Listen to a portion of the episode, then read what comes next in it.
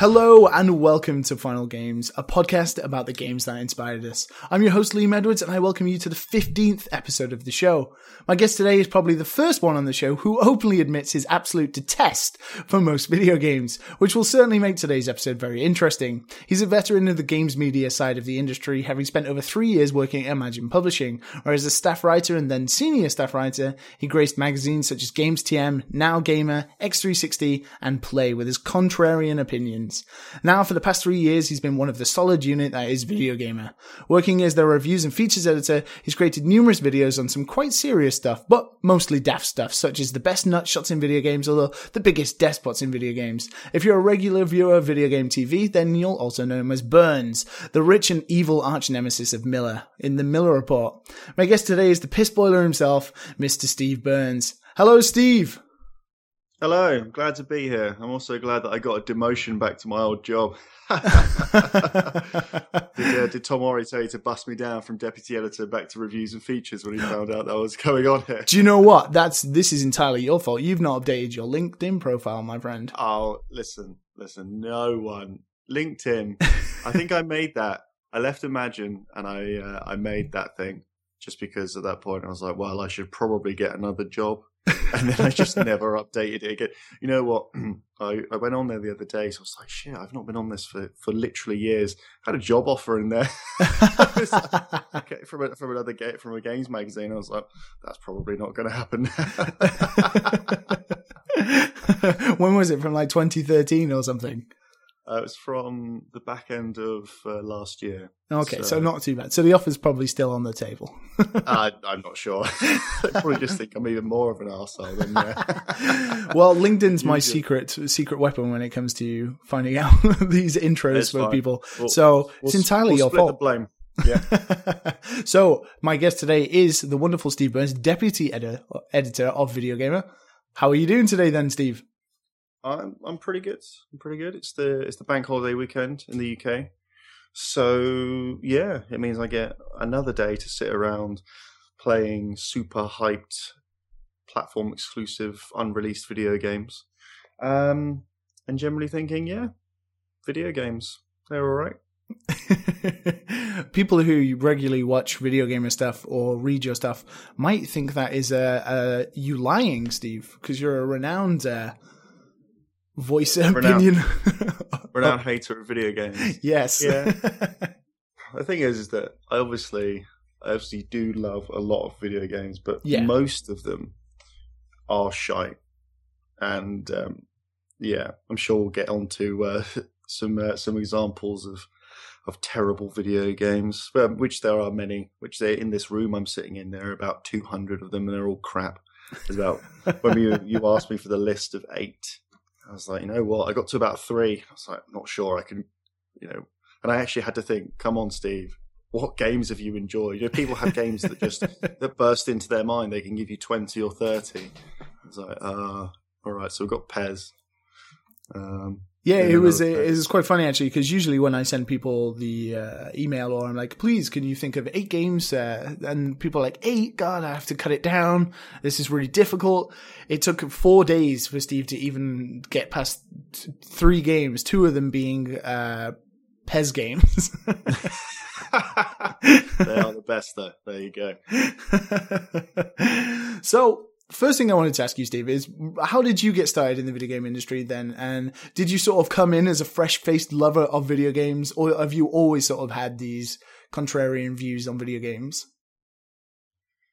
Well, I didn't go, so I went to university, and then when I finished uni, uh, like all students, almost, I did nothing for a while.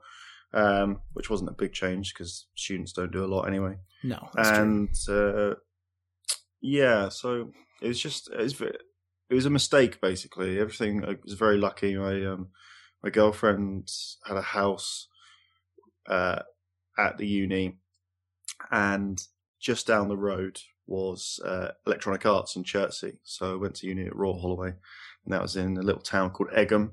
And just down the road in Chertsey was uh, the old Electronic Arts UK headquarters. Okay. So it's a very grand building at 2000 Hillswood Drive, I believe, and I think it was designed by Sir Norman Foster.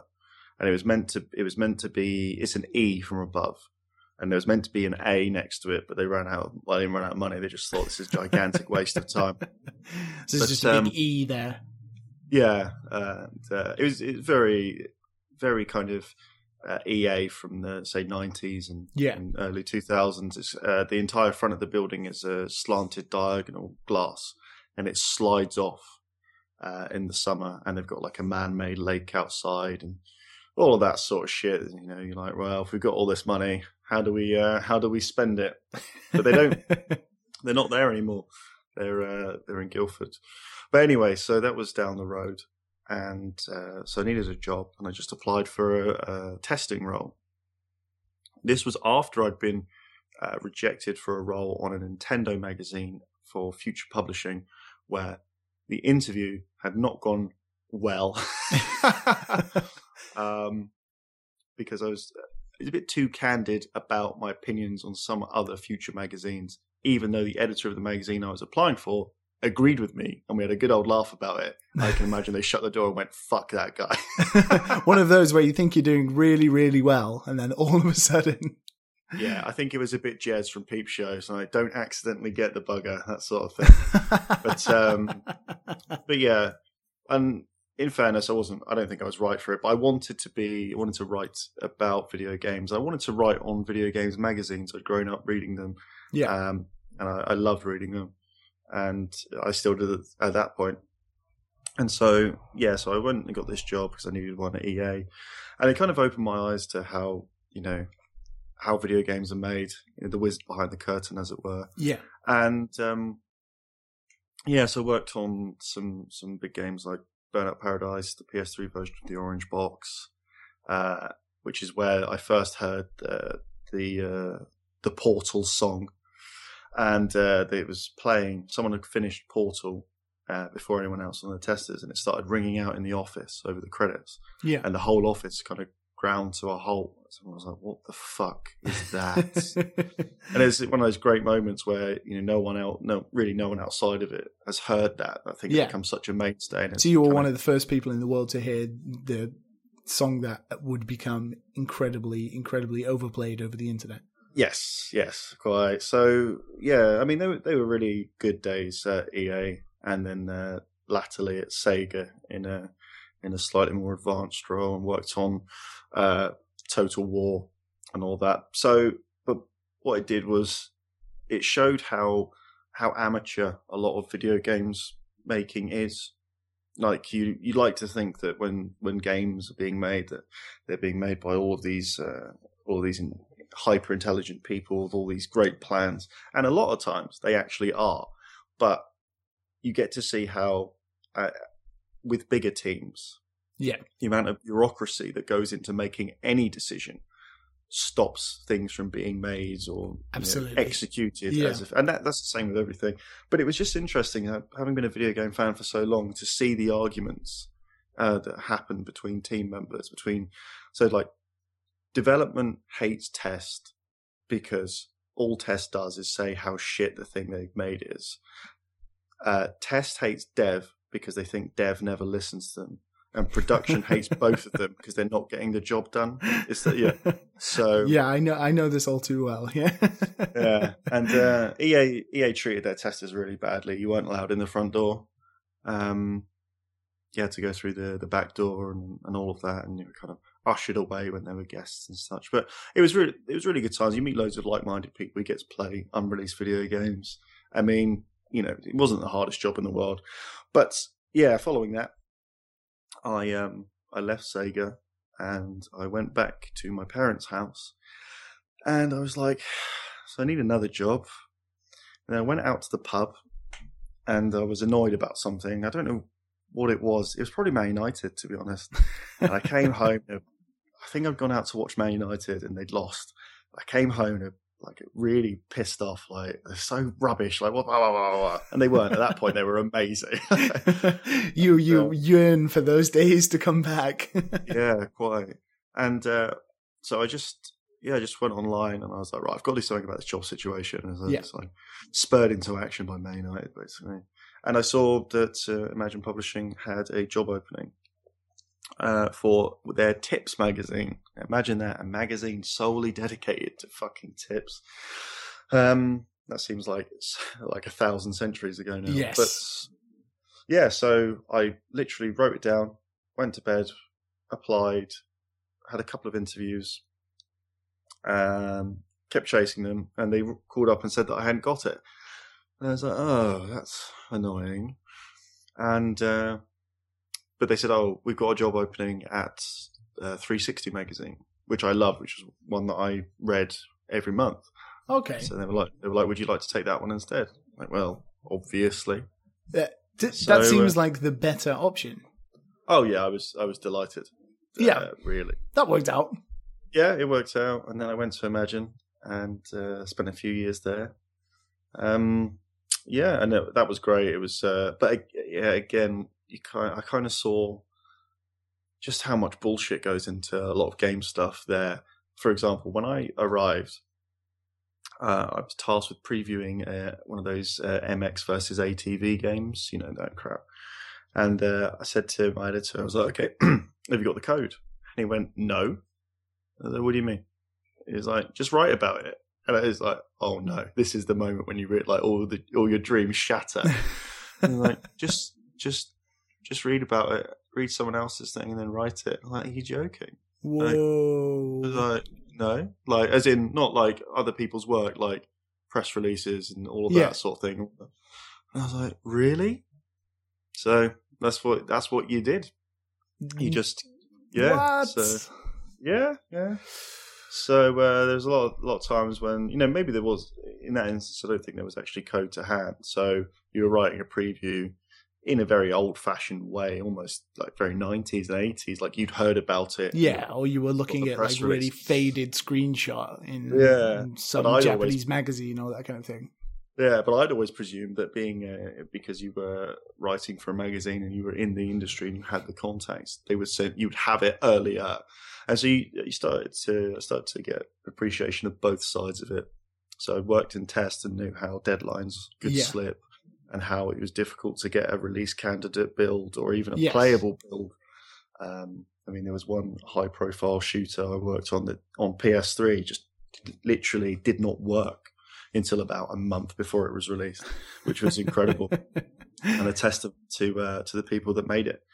So um, so yeah, it's uh, so I left Imagine uh, after a few years, and uh, Video Gamer um, called and said we'd like you to uh, to interview for this job, and yeah, I'd um, now I my predecessor in the reviews and features role was a guy called Martin Gaston, an incredibly funny man who once said that the source code for Duke Nukem Forever should be fired into the sun. and, Martin uh, went on to work at GameSpot, didn't he? Yes. Yeah. So uh, yeah, he's a great guy and uh, very similar outlooks. Um, so yeah, I think he thought he was like, right, Steve. I think he'd suggested me to the boys, Tom and uh, James Orry, yeah, who uh, owned it. And uh, I thought that they would never approach me because in a review of uh, F1 2010 or 11, uh, I'd written for Now Gamer.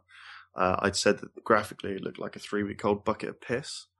And uh, Martin had told me that uh, Tom had read that review and, and, and if not affronted by it, thought that I just fundamentally had misunderstood the entire thing. So I never thought the video game uh, would uh, come calling, but they did, and I, am very glad they've. Uh, it's been amazing, and uh, yeah, it's. Uh, but you also see uh, when you're when you do things slightly differently, like we do, when you're not kissing so much ass all the time, when you are, you know, when you're essentially taking the piss a bit, people get so upset, right? and it's it, it. Sometimes it's like, okay, we get it. You you're publishing the game or you're working in the game, you're close to it, you want it to get the, it's your job to make sure it gets the best reviews, best coverage it can. But PR people, not all of them, sometimes just gets so precious about every little thing. And generally it's not, it's not even really uh, UK, it's the US. I think where all most of the orders come down from the US, they just don't get yeah. it. They just don't get it. So uh, we we threw a certain peripheral much maligned peripheral out of a window to uh, as a joke for a video, and they were like, uh, I won't say who it was, but for for a long time there, just no one would talk to us.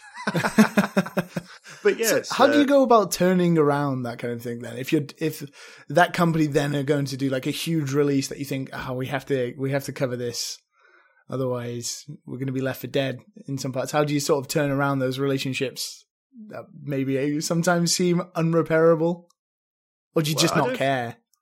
I don't think that that they that they can't be repaired. I just think that uh, everyone has a job to do. I don't I don't blame them at all, but uh, you know people have their jobs to do. We have ours, and we've been very successful in what we do. So we have to balance what people actually come to say our YouTube channel for. But we yeah we have to balance it, and sometimes we'll you know, and it's not even necessarily for big releases.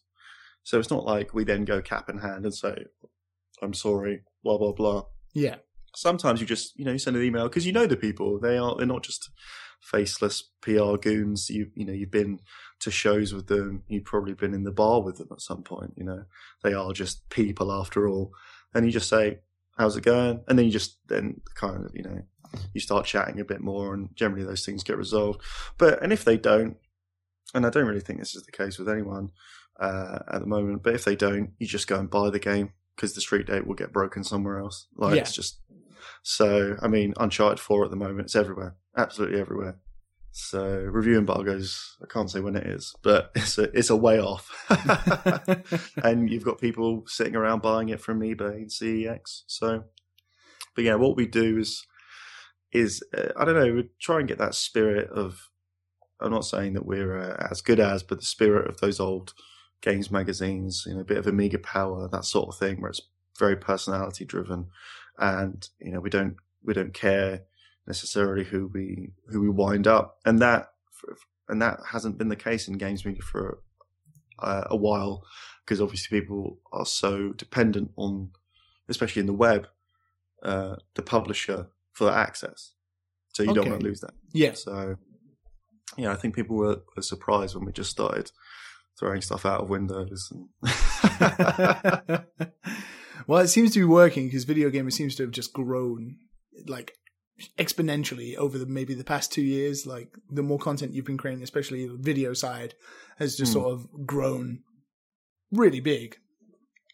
Yeah, yeah, I think we were we were lucky. We had some and have had some really uh, some good guys. Matt Lees uh, was there. He joined the same day that I did, in 2013. Okay. And uh, yeah, so we were we were kind of hired together.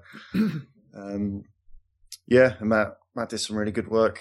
Uh, then obviously you had you know people like uh, Bratters, we've got Jim Miller.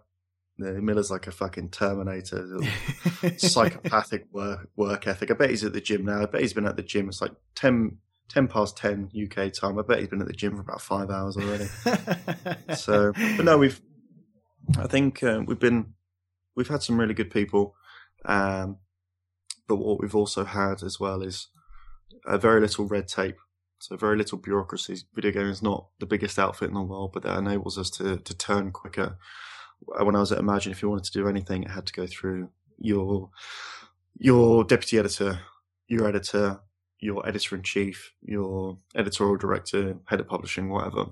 Here, you just turn to Tom, uh, or James or whoever and just say, "Shall we do this?" And they go, "Yeah," and then you go and do it. and um, I must say as well that Tom Orry is uh, he seems very unassuming.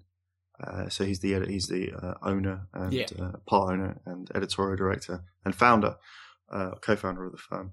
He's very unassuming and he likes to joke that he's very boring.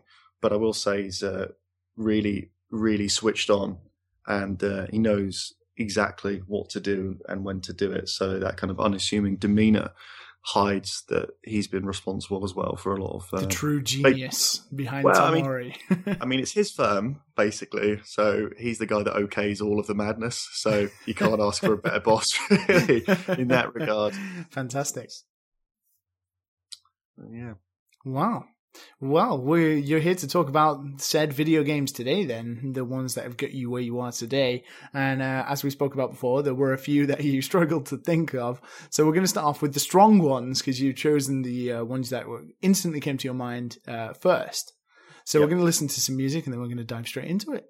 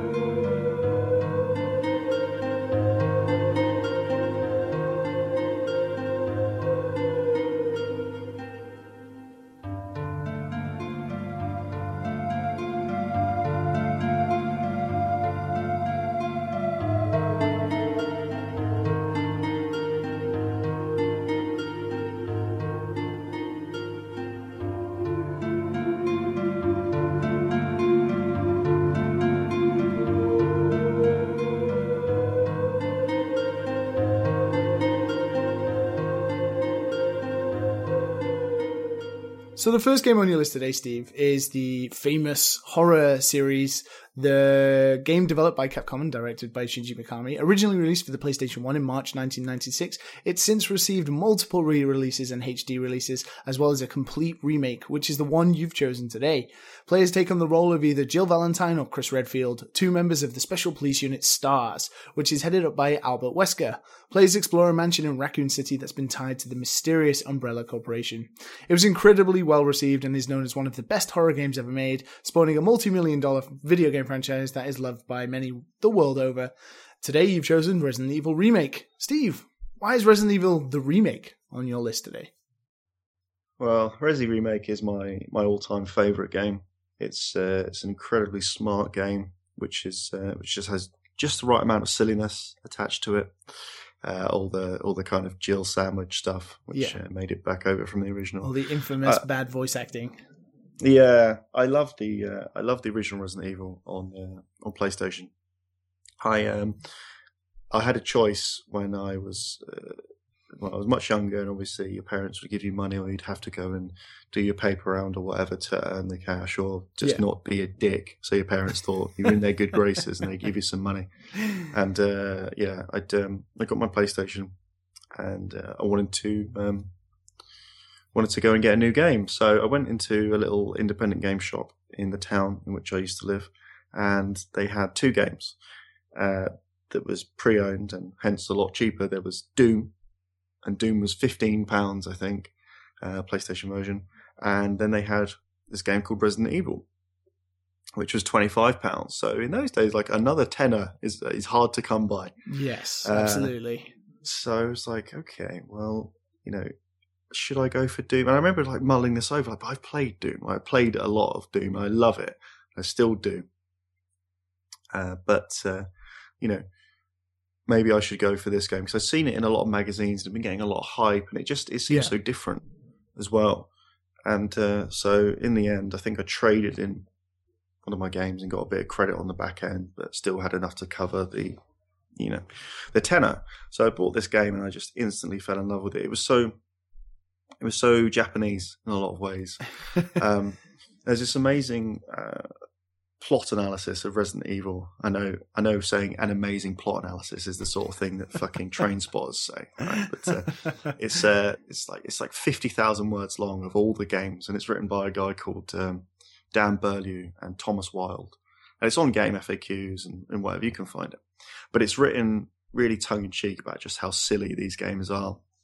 But um, they were saying that in Resident Evil, and they said that Resident Evil, and as, as you live in Japan, Liam, I'm sure you can uh, shed some light on this one. Yeah, that uh, when like things happen, they they were saying that the best way to think about Resident Evil is that it's the difference between um, Japanese culture and Western culture. In that, in uh, say Japanese culture, for a lot of media, things uh, things happen and they just happen, and you're like, okay, that's happened.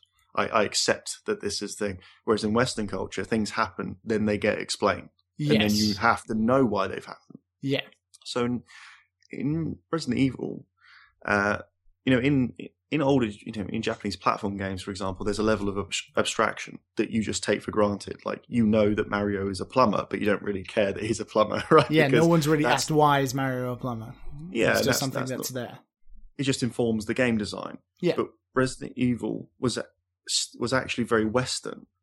Um, it had English voice acting. It was shot like a B movie, uh, like a like a US. It had that B terrible FMV at the beginning. yeah, whole sort of movie to give you some exposition on what was going on. Yeah, it had like cool dude westerners smoking in that intro uh, and all of that. Yeah, so it, it, had all these all these western elements. Uh, yeah, but it always it was so it was very it was it was something that I just hadn't ever encountered really before.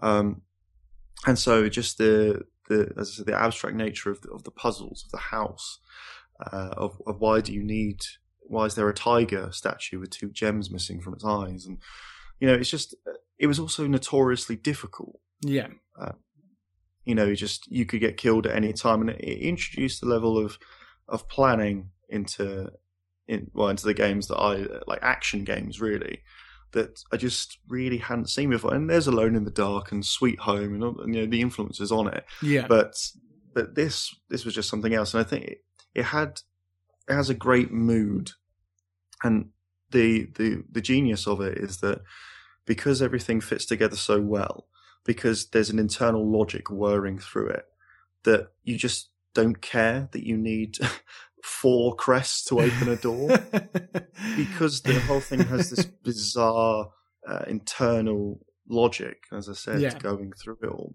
and it's just it.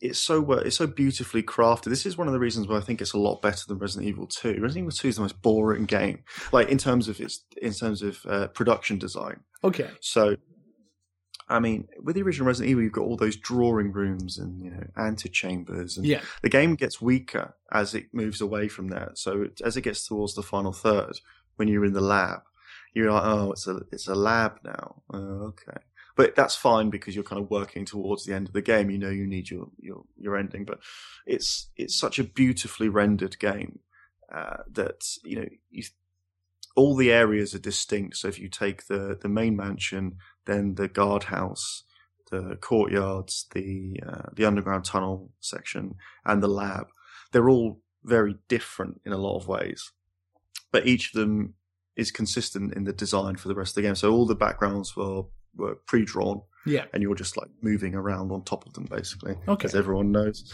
But yeah. uh, but yeah, so it, and the camera angles as well. So the art and the angles. It was it was a game that was very much directed. And when we talk about game directors, I was saying the other day that there was this big brouhaha about Street Fighter Five and uh, R. Mika with her, you know, where she slaps her ass, yeah. and like the way women are presented, and people were like, "Well, yeah, but Ryu's not got a top on." It's like, but it's not about, it's not just about how they look; it's about how the camera sees them. Yeah, it's about the gratuitous shots. Like, yeah. you don't zoom in on Ryu's torso to focus on Ryu's torso because he's got a top off. He's just got a top off aesthetically. Whereas when R. Mika is like slapping her ass, the camera zooms yeah. right in to announce to the player, look where this is and look what's happening. Yeah, exactly. And yeah. so, and so we had, uh, so I was having this discussion and it was like, I think one of the biggest misnomers in all of video games is that is what we call a camera actually isn't. So uh, it's more like a feed. Like a camera is when you use a camera, you you generally use it as a framing device yeah. for. Sorry, I'm just going to pop the wank hat on here, but you use it as a framing device for you know to filter things through. And where in a lot of 3D games, we actually see that we what we see is just a feed of our own of of what we're looking at. Yeah. So it's less a camera and more just you know. In, would you really call it a camera in Call of Duty when you're running around just looking everywhere? Really, it's a feed. It's a live feed of what you're seeing at that point.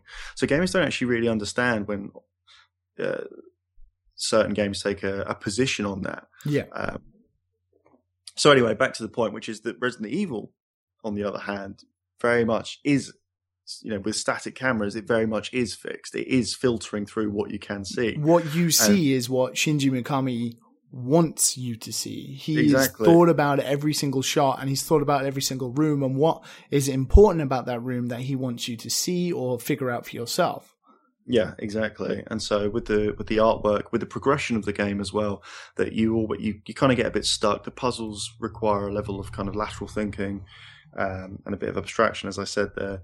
But um, but yeah, it's a the thing is, as I said, it's a very well directed game and directed in the purest sense, in the, in the cinematic sense, and uh, that's why the remake with those incredible hand drawn, uh, created backgrounds.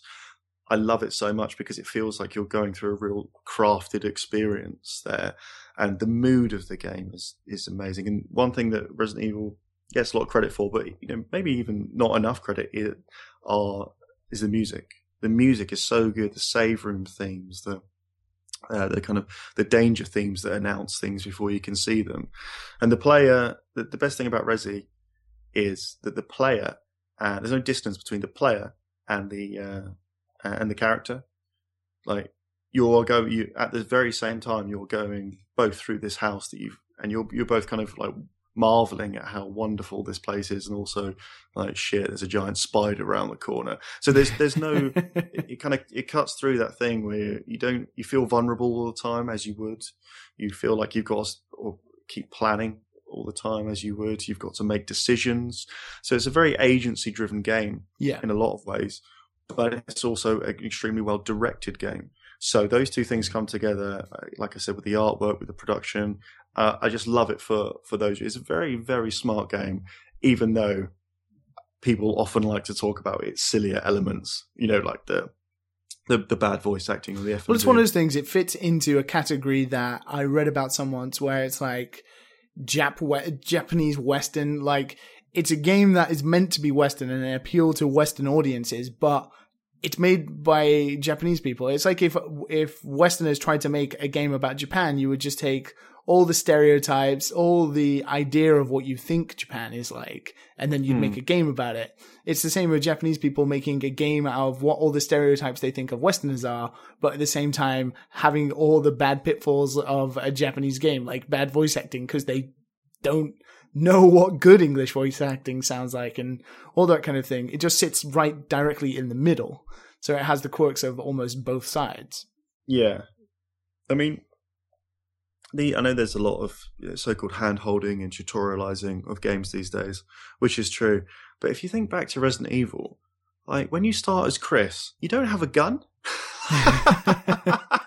it's just, I, I, and again, the the feeling of constant dread of vulnerability uh, is is great in those early playthroughs. But what starts to happen, and Jim Sterling in his review of Resident Evil Remake, he absolutely nailed this point. Um, is that after a while, for me at least, Resident Evil, you start to you grow to know that house like you know your own because you played it so many times and you know where things are in rooms as yeah. you do in your own house. and so this you get this, this, I don't know, it's like an attachment, familiarity of the place and that, you know, I've been running around in that mansion more than I've lived in the house that I live in now, you know, almost as long as I lived in the house that I lived in before. Yeah. You know, there are very few places that, uh, that I've been uh, that play homes that I know that I've actually spent more time in, uh, you know, technically in terms of you know how long Resident Evil's been about than that game. So uh, it starts to hardwire a little bit of your brain. You start to find it comforting to just throw on Resident Evil because you start, you know, you start running around like, oh, I need, I know I need to go and fight Yawn now, or I need to, you know, get the V Jolt thing, or I yeah. need to get the for this and that and the other. It's a beautiful game. It's uh, and people love it, uh, but I still don't think it really gets the respect that it deserves. People people love the second one. The second one uh, is good. I replayed it recently, but I don't think it's anywhere near as good as the original. It's it's a, a retread uh, in the in the purest possible sense. That police station is ridiculous. Uh, everything's really overlit. Um, yeah, but it's interesting to see what the uh, Resi 2 remake does. But uh, yeah, that's why I love the original Resident Evil. I think it's uh, it's a classic, my favorite game of all time it's just so so smart. Fantastic. Well, that is a great start to the show. I wonder if you have the same praise for the rest of the games on the list today. So, well, we're going to move on to your next game anyway, and it's very, very different from the game you've just chosen, but also a game that you also love. So, we're going to listen to some music and dive straight into it.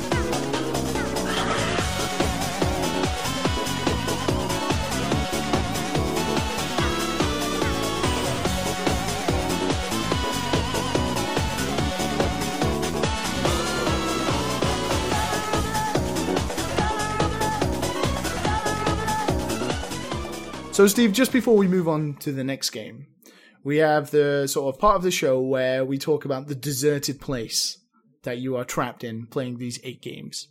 Mm-hmm. So traditionally, obviously, if we're following a deserted place, we've got like a desert island, or you're sort of trapped in space, or on a spaceship, and that kind of thing. So mm-hmm. to make it interesting, I I usually ask my guests to think of a virtual deserted place, so a place in video gaming that instantly comes to your mind that you wouldn't mind being trapped in. So obviously before you spoke very familiarly about the mansion in Resident Evil or mm. and all that kind of things. Uh, is there a sort of another place in video gaming that instantly comes to mind that you think I wouldn't mind to be trapped there and playing these games for the rest of my short life? uh, no, not really. That's uh, I'm sorry for a rather boring answer there, but uh, yeah, I don't know. So we had like a couple of weeks ago, we had Matt Lees come on the show. Yeah. And he chose the world of Pokemon, so Kanto in Pokemon, just because of the sort of naive, very safe nature, very sort of beautiful grasslands of that whole world. Um, and in the past, we've had people like Danny O'Dwyer from GameSpot pick like uh, the Island of the Witness because it's very beautiful and green and very easy obviously we have some weird choices as well, like Andy Kelly from PC Gamer chose the Nostromo from Alien Isolation. He's lost it. He's completely lost it. But is the, is that really any worse than the mansion from Resident Evil? Do you really uh, want to be trapped there? Yeah, it probably is worse. The alien's a bit more, a bit smarter than. Uh, if I was to to have to inhabit a game world, I'd probably go for the one of Resident Evil. But also maybe the one that uh, that Hitman occupies. Uh, we're going to talk about Blood Money in uh, in a little bit, but uh, yeah, there's this kind of sly, uh, devious place where uh, you can just kill people and get away with it. So great. okay, so specifically, are we talking the Blood Money era video games? So sort of America, or maybe the new games where you've got that choice between Paris or Italy maybe? Uh, you know what? I I, I love Hitman 2016 uh, so far. I think it's uh, it's absolutely magnificent. But um, yeah, we'll have to wait and see if it really cares because Blood Money has so many good levels stacked up. Yeah, and in so we'll probably go for the US. That means okay. I can just escape to LA. No problem. So LA in Hitman is the place you attract. Unfortunately, there is no one there, so you can't kill anyone. Oh, that'll be fine. I'll just strut around. I'll go and have a look in Jack Nicholson's house, see what's up. Fair enough. So we're going to move on to your next game now, which is uh, developed and published by Konami. It was originally mm. released for the PlayStation 2 in October of 2006, with subsequent releases for the Xbox 360, the Wii, and PSP coming later. It's the sixth game in the Japanese Winning Eleven series, or as it's known here in Europe, Pro Evolution Soccer the main competitor to EA's football juggernaut FIFA. It has only a handful of fully licensed teams and players, but the gameplay was lauded by many critics for being a great alternative to FIFA. It's PES 6. Steve. Yes. Why is PES 6 is. on your list? Oh, it's it's amazing. It's so you know it was very tough to call this between PES uh, 6, PES 2013, and PES 2016, which I'm on the record saying is the best football game of all time and I do believe it is. But I, I actually just bought that game uh, two days ago, so I'm playing yep. through that now with the the Euro 2016 DLC as well. It's, uh, it's really good. It's yeah, really good. It's great. Uh, PES 6 has a kind of nostalgic appeal now uh, to me, so that's why it's got the nod. It's also the one that I played the most. Uh, I play it in two player Master League with uh, my friend Ben, and I think we won the Champions League like eight times or something, and we're playing it on like top player. and uh, the thing is, is that is that we you know go to his house, and Pro Evolution Soccer is always that that university mainstay, or it was back then. Um, Mine was FIFA, so much... but I understand what you mean. I understand. Yeah. Um, so it was just at the time. So when I was at uni, which is a thousand years ago now, uh, it's it seemed it was it was it was miles ahead of FIFA. Uh, anyway, so PES Six came out, and I had the three uh, the Xbox 360 version, which uh, a lot of people don't like. They prefer the PS2 version, but I played that game in two player um, co-op Master League. The Xbox 360 version had like a new engine, uh, didn't it? So maybe the physics felt a little different to people who'd played the PlayStation 2 version. It wasn't it wasn't as fast, and uh, it had less uh, edit capabilities. Okay. So people were, were very mad about that, and it had uh, fewer competitions and all that. But um, but yeah, I love it, and uh, I actually just played PES six up until the release of PES 2013 because I thought that the other the ones that came after were crap, and they really showed how Konami had badly stumbled between the generations. And uh, I think they they admitted that uh, themselves, uh, guys like uh, Seabass, who was uh, heading up uh, PES, but uh, but yeah, they kind of lost their way. The the PES team for a while there, but in 2013 they turned it back around again and made a fantastic football game. But what I love about PES is it has the uh, again the wank hat's going to go on. It has the the best goal feel in any in, in football uh, football games, and Konami call it goal feel. So you know it's pretty self-explanatory. What emotion do you have when when the ball goes in the net? Yeah. And football games for a long time struggled with that because if you remember in very early FIFA, it was too easy to score.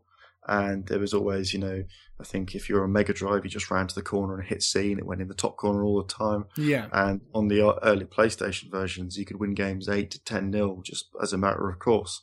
But um, I always wondered why it felt so good what you know how did they create this and it is you know they're, they're japanese as well japan uh, football is big in japan you'll know uh, football it, is actually huge in japan it's yeah. incredible the sort of world's view of how japan views soccer and yeah. it's something i've always thought about because since i've been in japan i've met so many kids who are incredibly good at football mm. like amazing but because yeah. of the way the japanese schooling systems work they have to sort of stop taking up sports for like three years and focus on oh, studies. So really talented kids who are really good at soccer, or as they say over here, which drives me crazy. Um, yeah. They have to sort of stop. So I'm not surprised that there is this sort of stunted growth in how many good Japanese footballers are out there. But yeah, yeah. as you said, f- soccer over here is is huge. Football is massive. There are magazines and magazines at the moment all about Leicester, just because really? Shinji Okazaki plays for them. Yeah, of course. Of so it, it's huge. Next to baseball, it's easily the second biggest sport. Yeah, yeah. So you think that you know, Japanese developer uh, making making this game, and they don't have the resources of um, uh, of an EA and all of that sort of thing. No. But what what they what they did do is that they they took uh, Konami's teams. They they take what you love about football, and then they filter it through the actual game element. And someone on Edge's forums of all places recently, and this is the, the very best description of uh, of what's happening in football games at the moment, especially EA's, is they're not actually trying to recreate the feeling of playing football. They're trying to recreate the feeling of watching football. So you get this constant Sky Sports, this barrage of uh, of idents. And you, I have sort of noticed over the past few editions of FIFA that the way they present things have they've definitely tried to imitate Sky Sports to the absolute T. Like the way the camera angles work, the way the you know the lower thirds come on, and all that kind of thing. Just yeah. so broadcast heavy. Yeah. So yeah, someone said that, and it really made me kind of think about what what was it I loved about PES, and so I finally got this. Uh, and PES has the, as I say, the best goal feel. In FIFA, it kind of feels like you're going through the numbers, like, and and so I, I it's incredibly static. Yeah, FIFA is it, one of those things. Uh, if you play a lot of FIFA, you know how to score and you know what will work. Mm. And there are things that you think in real football, you'd be like, I'm going to try that, but they just won't work in FIFA because the game engine doesn't work that way. Yeah. Like, you know, and- you can score from this certain distance without it going over the bar, or, you know, you can cross from this angle and you know you've got a good chance. And any other area or any other attempt will just not work. Oh yeah, so this is yeah, that's exactly the problem with FIFA. And so I, I spent uh, a little bit of time um, thinking about uh, you know what what makes PES so good, and uh, I tried to get to the bottom of it for quite a few years. So I, I emailed, uh, I had a, an interview opportunity, and I emailed um, these questions off, and one of them was how do you get the the goals to feel as good as they do? Which I suppose is a bit like rocking up to Coca Cola and saying, you know, what's the what's the ingredients here, boys? and that question wasn't even answered. It was and it wasn't proposed to the developer; it was deleted. just they they just refused to even uh, acknowledge the question's existence. So anyway, a year or so later, I got to E3 and I had an interview with uh, some of the, the, chaps from PES. And uh, I was like, listen, I want to know why, how, I, I said, I love PES. How, how do you get the, the goal feel or the general feel of the play, you know, to, to be that good? And they refused to answer it again. And they get this very long winded answer. And I said, and it's going to make me sound like a, it was a bit more, you know, it's a bit nicer than this, but I was like, that isn't, I said, that's not really the question that I asked, but it's okay. We'll move on to the next one. And anyway, so I asked the, ne- the next question. Uh, the guy answers it. The translator is providing uh, the translation. And then the uh, producer interrupts his translator. And I'm like, ooh. And he starts talking again. And she turns around and says, actually, he wants to tell you. Like, and they're like, shit, is they going to tell me? And he said, and it's something that I suspected for a few years is that in FIFA, everything's really over animated. So you get to see every single frame of like the foot going back and hitting the ball. And, yeah. and that causes problems passing with, uh, getting in and out of frames, even turning player. They turn like little boats. I always like they to do, say yeah. FIFA. The turning circles uh, are awful. Yeah. Awful. In PES, everything's just that little bit clipped. It has frames of animation missing. And what they said to me was, we do that so that when you score the goal, your your brain fills in the rest of it. So you have just enough animation frames to see what happens, but there's something missing. And so you, in your brain, put together the the rest of the package for the goal. So it's clipped. It sounds very wanky to say, but it's clipped, but just in like how when you remember goals that you've scored in real life, you kind yeah. of remember them in that kind of well, I, I I know the things that I did, but then it's a bit hazy. Like you might think, oh, yeah, I, I, I, literally have an example in my head of when I was about eight and I played my first game for like the under 10s or whatever. And I scored, I remember scoring a hat trick or something. And one of them was like a bicycle kick. And it obviously was nowhere near as good as I think it was. but I remember it. And I remember it like Wayne Rooney's goal against Man City. That's exactly how I remember it. yeah, exactly. And so they, what they admitted there was that a lot of, a lot of PES's, uh, beauty is projection, the player's projection onto their goals, onto their passes, onto their everything in the game. And I thought that's a very sophisticated way, instead of just taking the game and making your game exactly like it, yeah, actually injecting the thing that people love about football, which is the fact that they wish it was them playing. So yeah, it's uh, it was them doing those things, them remembering goals that that you know that bicycle kick, for example, uh, that Rooney scored. And yeah. Everyone's got a slightly different version in their minds of how it happened. Like, do people remember that Nani's cross was deflected? Do people remember that Nani crossed the ball? You know what? I'm second guessing myself now. Did Nani yeah. cross that fucking? But- it's one of those things. It's weird because I've always felt with PES, as much as I've played FIFA over the years, and there have I've always struggled with some issues with PES. But what I've always thought, and this is maybe coming to it, is that you could always go from anywhere. Yes, in PES, and that was that was one of the most wonderful things about it. You could score the most absolute of screamers, or you could have something that just doesn't happen in FIFA, which is where you could hit it from to the rightest of angles, and it would bounce off a player's head, and it would go in the back of the net. Yeah, that just doesn't happen in FIFA, and I've always thought that was uh, such a wonderful thing that it was almost kind of arcadey.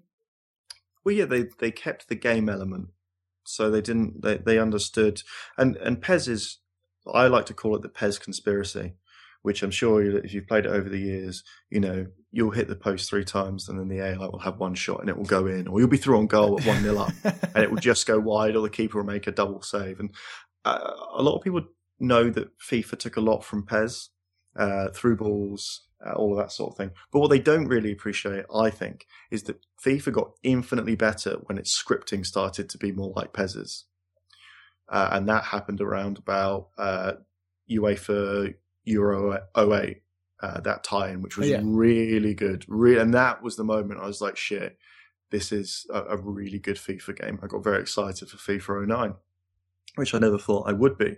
So yeah, PES again is like yeah, it has terrible menus and it has all this. Uh, it's very bad presentation problems, and yes, it can't get the licenses. Uh, but at the same time, on the pitch, I think that yeah, a it's about player. It's about player projection, and then your, you know, you get your your as you say the freedom of expression. Yeah.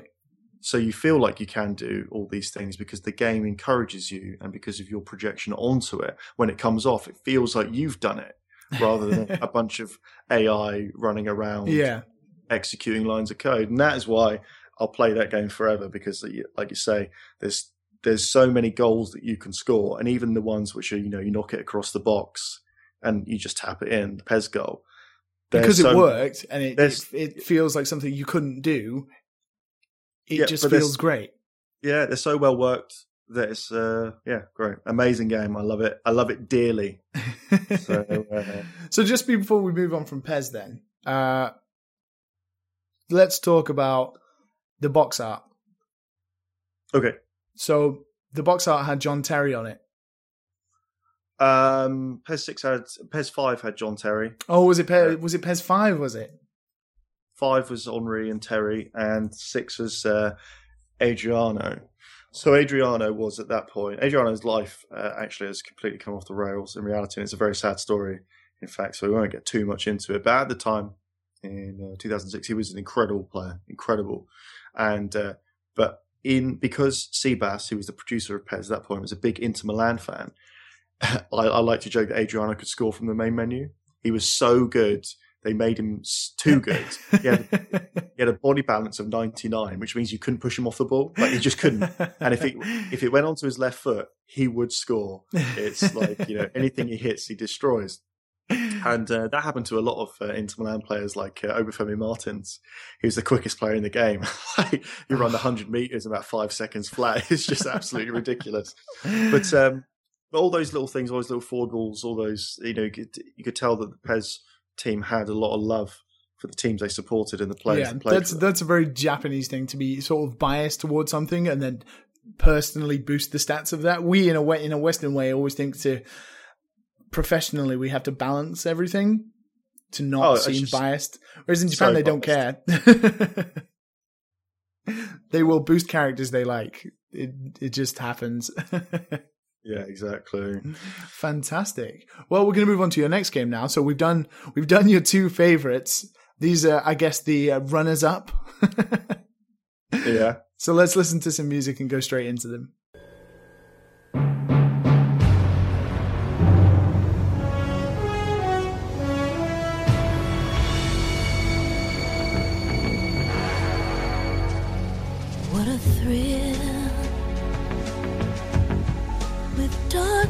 And silence through the night. What a thrill. I'm searching and I'll melt into you. What a fear in my heart, but you're so supreme.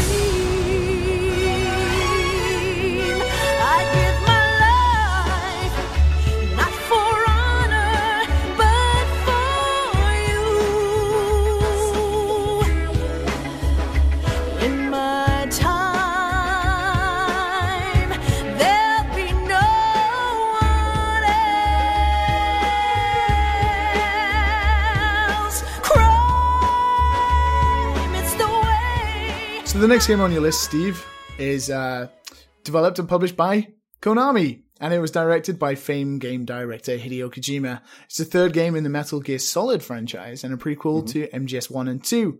Players play as the antagonist of Metal Gear Solid, Big Boss, back when he was codenamed Naked Snake, on a mission to Russia to investigate the betrayal by his former mentor and a stolen nuke firing vehicle known as the Shagohod.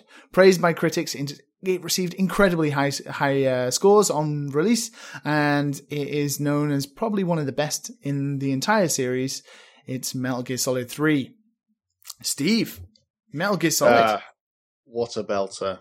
So yeah, Metal Gear Solid uh, Three is my favorite of the games, even though I really like Metal Gear Solid Five and the original Metal Gear Solid. I agree. Solid uh, Three is mine as well. My favorite yeah. as well. Metal Gear Solid Two is shite. It really is shite. It's a, and I, I understand. Um, I understand why people love it, like a deconstruction of the nature of sequels and all of that. But that's you know, it's it's a museum piece. You know, it's like imagine if fucking The Empire Strikes Back started, and then twenty minutes in it turned into a Stan Brakhage movie. You'd be like, well, okay, I get it. fuck that shit. this is not I what mean, I want to watch for the rest of the ninety minutes. Yeah, I don't. Even, I don't even hate Raiden. I think is uh, the Raiden is a really good uh, cipher for the, the kind of, and that's all he is really. He's you basically. But um, I, I just despise it. Really, I, I think uh, I think it is great at what it does, but I just hate what it does. so uh, it's like Sergio Aguero. So um, hey, hey, hey, come on. so uh, MGS3 felt a bit like Kojima had been, if not stung, had taken on board some of the criticism there, and it's just it's such a a great game. It's a it's a more contained uh, story. It still has it's uh, loads of magical realism in it, obviously, you know, the man that fires bees. Um, but you know, it's not nearly as kind of postmodern in uh, or deconstruction of uh, a video game form as Metal Gear Solid Two, and it just you know, it's a simple story. Man travel, you know, it's a bit Conrad. Man goes upriver to terminate the command of you know whoever it's you know, off to see the boss, Colonel Kurtz, whoever you want to, whatever you want to call him in that yeah. uh, archetype. But uh, yeah, the it's such a it feels like a, a proper adventure because it, previously in the series, apart you know in the in the PlayStation series at least, there'd been the feeling that you were constantly in like military bases, and in Metal Gear Solid Two, the big shell was terrible. Like just you need a map. The fact that they, they needed a map to get around it because every room looked the bloody same tells yeah. you. Whereas this, you were like you say with like the apocalypse now, you know, thing you were you were going up you know upriver. You were going through all these bases. You were encountering new and different people, uh, both allies and uh, antagonists, and it had really good boss design. And you felt, like I say, it felt like a proper adventure that you were tracking down this soldier that was, you know, even more legendary than you. And uh, then you had all the the cameos and the appearances from the other players, and yeah, it's just a, a, fantastic game. The survival stuff is brilliant, if a bit laborious now. The camo stuff is the same. Having to go into menus to do all that, I can see why there are issues. And when it was first released as, as Snake Eater, it it had real camera. It was still shot from above, basically, which was terrible. Um, whereas the uh, subsistence version had a behind the um, uh, third person camera, yeah, uh, behind the back, uh, which was amazing. But yeah, I love the I love the feeling of adventure in that game that you you just uh, you, it, it's very much like the original Metal Gear Solid in that regard. Metal Gear Solid felt like an adventure as well.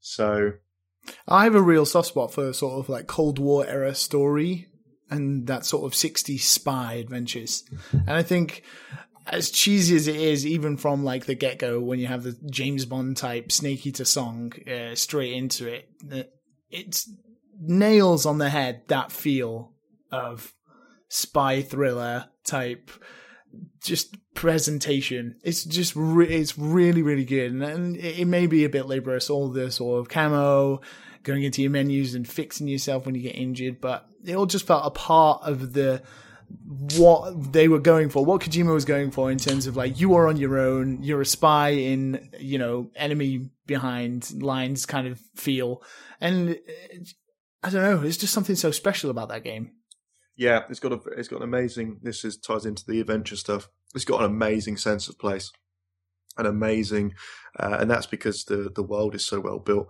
But also, as you say, I've got I really love that kind of Cold War uh, sort of thing, which is one of the reasons I really like Black Ops. For yeah, example. I think I think um, it's one of, uh, especially in MGS3, one of the most amazing things about it is it felt so foreign. It felt like you were really on your own. You know, every time you move into a different area, the area name is in Russian and Russian isn't exactly the most uh, well known of languages, or um, and not the easiest to read either. So it, it, felt almost like everywhere you were was so alien to what you knew that yeah, this, the survival element was really really important.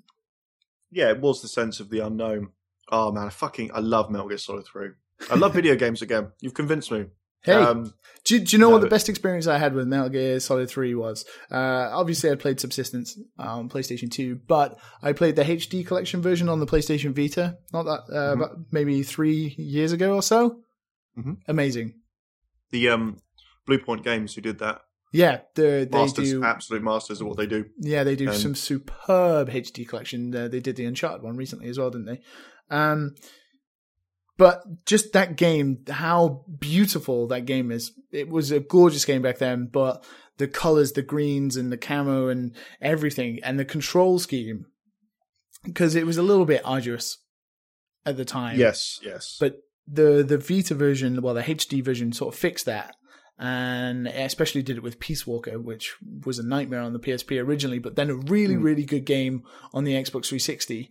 Um, but Metal Gear Solid 3, playing on the Vita, I played through it in two days, just sat there all day for two days playing through it. It was superb. The game is so good. yeah, it's an, ama- it's an amazing game for, for all those reasons and more. I love it to pieces. And it's my by far my favourite of the Metal Gear Solid games. So, what happened with 4 then? What's your opinion of 4 after going from 3 to 4? Well, 4 had uh, an interesting development, so I hear. Uh, it had uh, issues with uh, the direction of the game, and uh, apparently there was, you know, the I think it's the Prague level, the the one where you're, you're sneaking around, the fucking awful, the... awful, awful level where you have to well, follow that guy. Yeah, apparently that wasn't actually made by Kojima. I, I hate was, that level. I I think that was directed by Ryan Payton. Oh, so I hear. See, I like Ryan Payton. Republic is a really good game. Mm. And, and that but, is, that hits back to like the first Metal Gear Solid. Mm. And that's a really, really good game. It's recently just received a PS4 release. It was a mobile Kickstarter game originally. But that's a really good game. Uh, and Ryan Payton was like Kojima's assistant. I forget. He was like a producer and assistant for Kojima. So I didn't know that. That's really weird. Yeah, well, that's that's I hear anyway. And there were, I think, there were other issues. Uh, there's the the infamous one, if uh, if it is true, is that Kojima wanted Snake to kill himself at the end of the game, and for uh, and the to have the rest of his squad executed for war crimes, uh, because that's what it's building up to. Yes. in the series from from uh, if you know Metal Gear Solid two and four are you know directly linked in that way, and philanthropy, their group, uh, Otacons and, and everyone's, uh, they're already being positioned at the start of two as terrorists, um, and so there's you know commentary on you know the blurring lines of yeah. good guys versus bad guys, asymmetrical warfare. Uh, unending war, PMC, war economy, all that shit.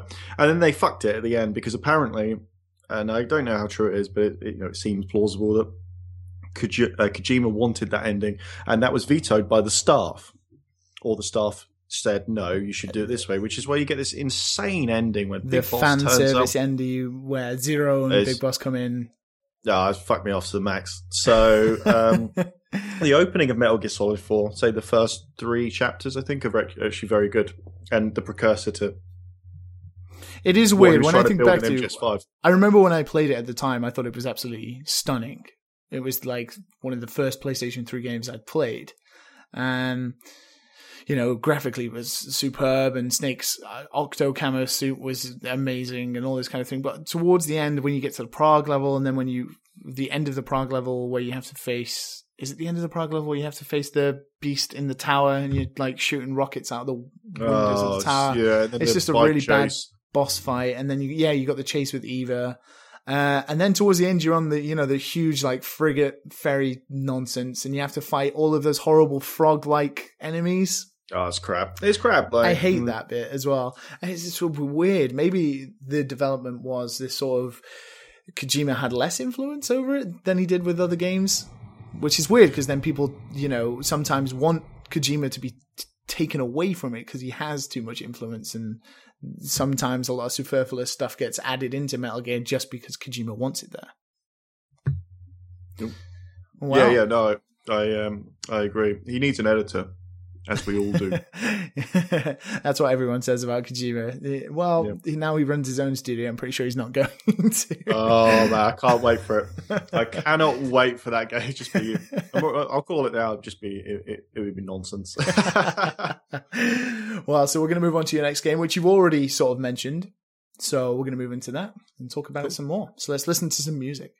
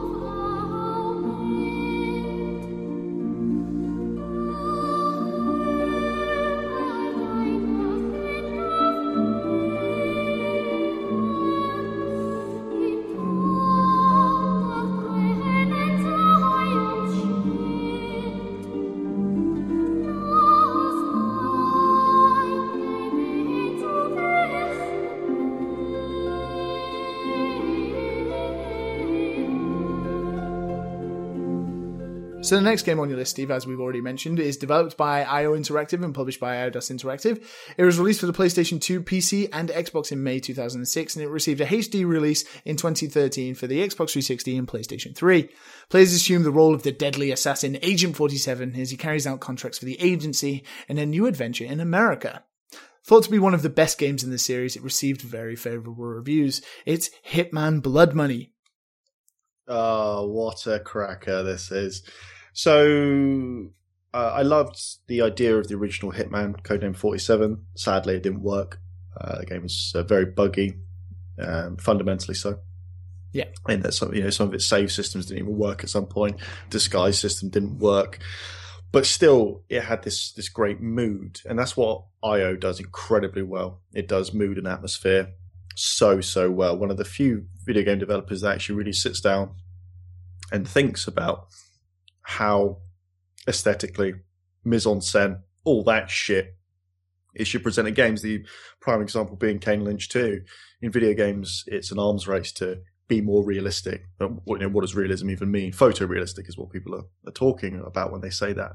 Uh, Kane Lynch 2 took the rather novel step of making it look worse and making the game look like it was being shot through one of those shitty low res uh, phones you can buy in the streets of Bangkok for about fucking you know, five quid or whatever. So yeah.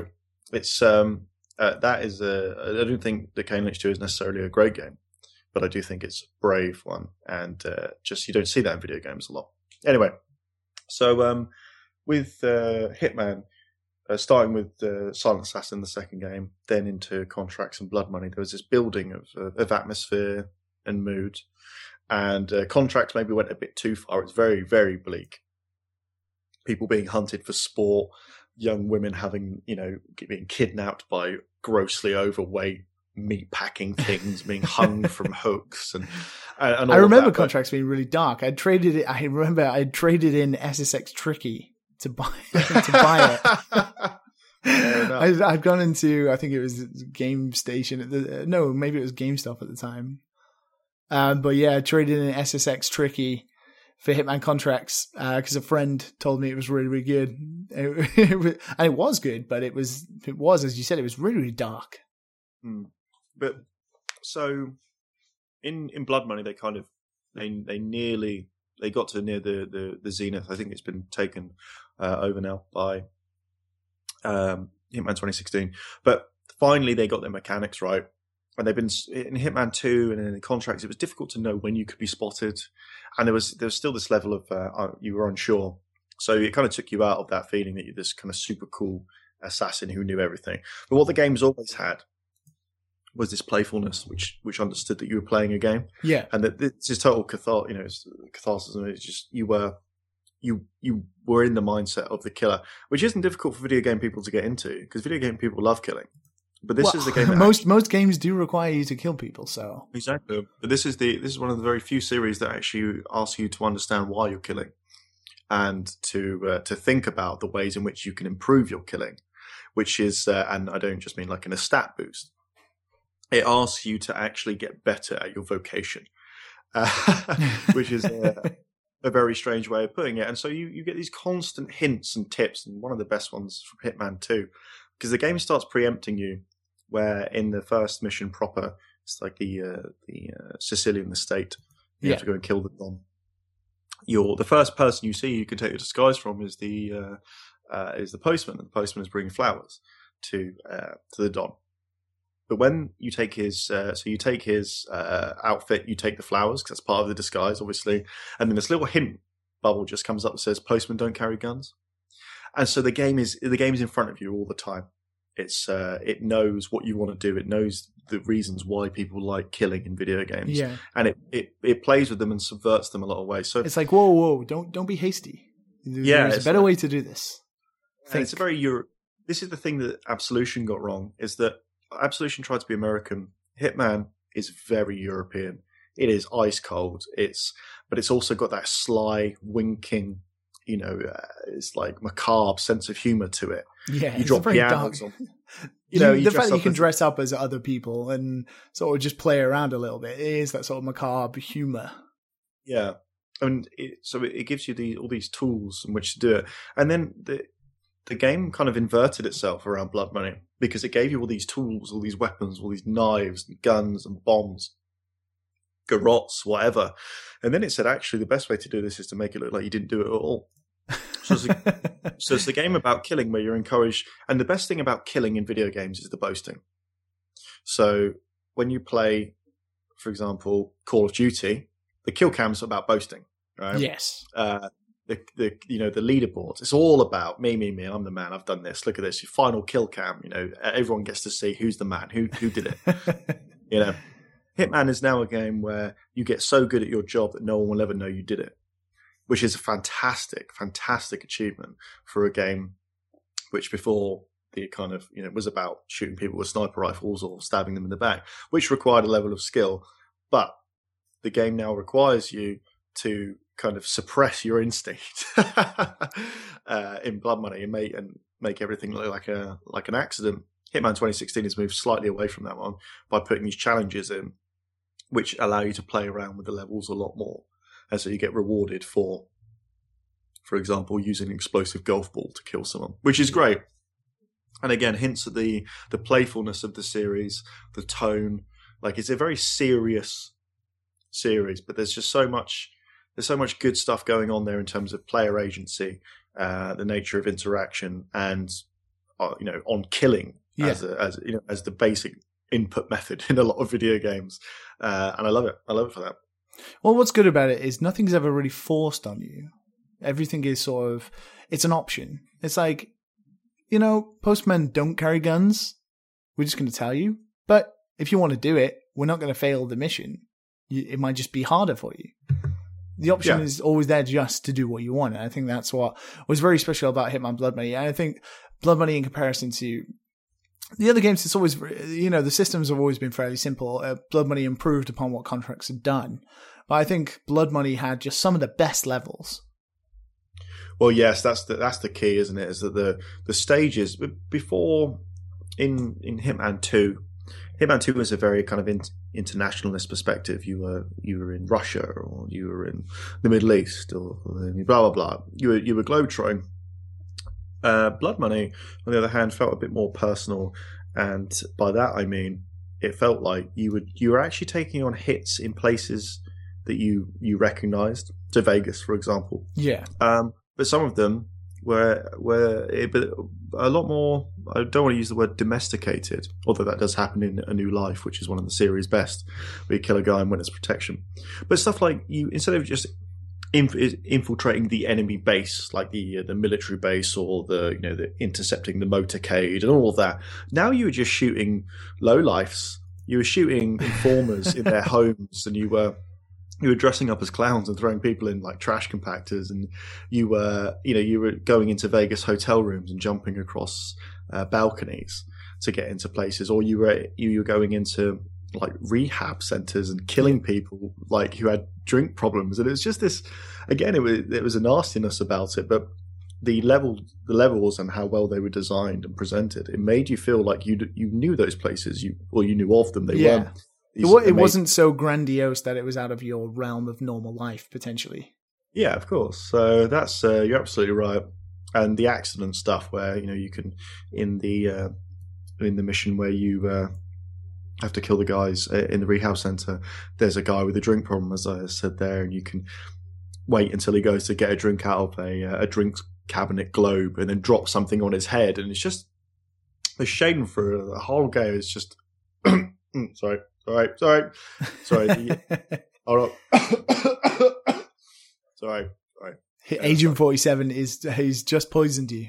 He's, yeah it's, just coming in sorry. Um yeah the whole thing the the way the game encourages you to do these things to people that you wouldn't even necessarily think really deserve it.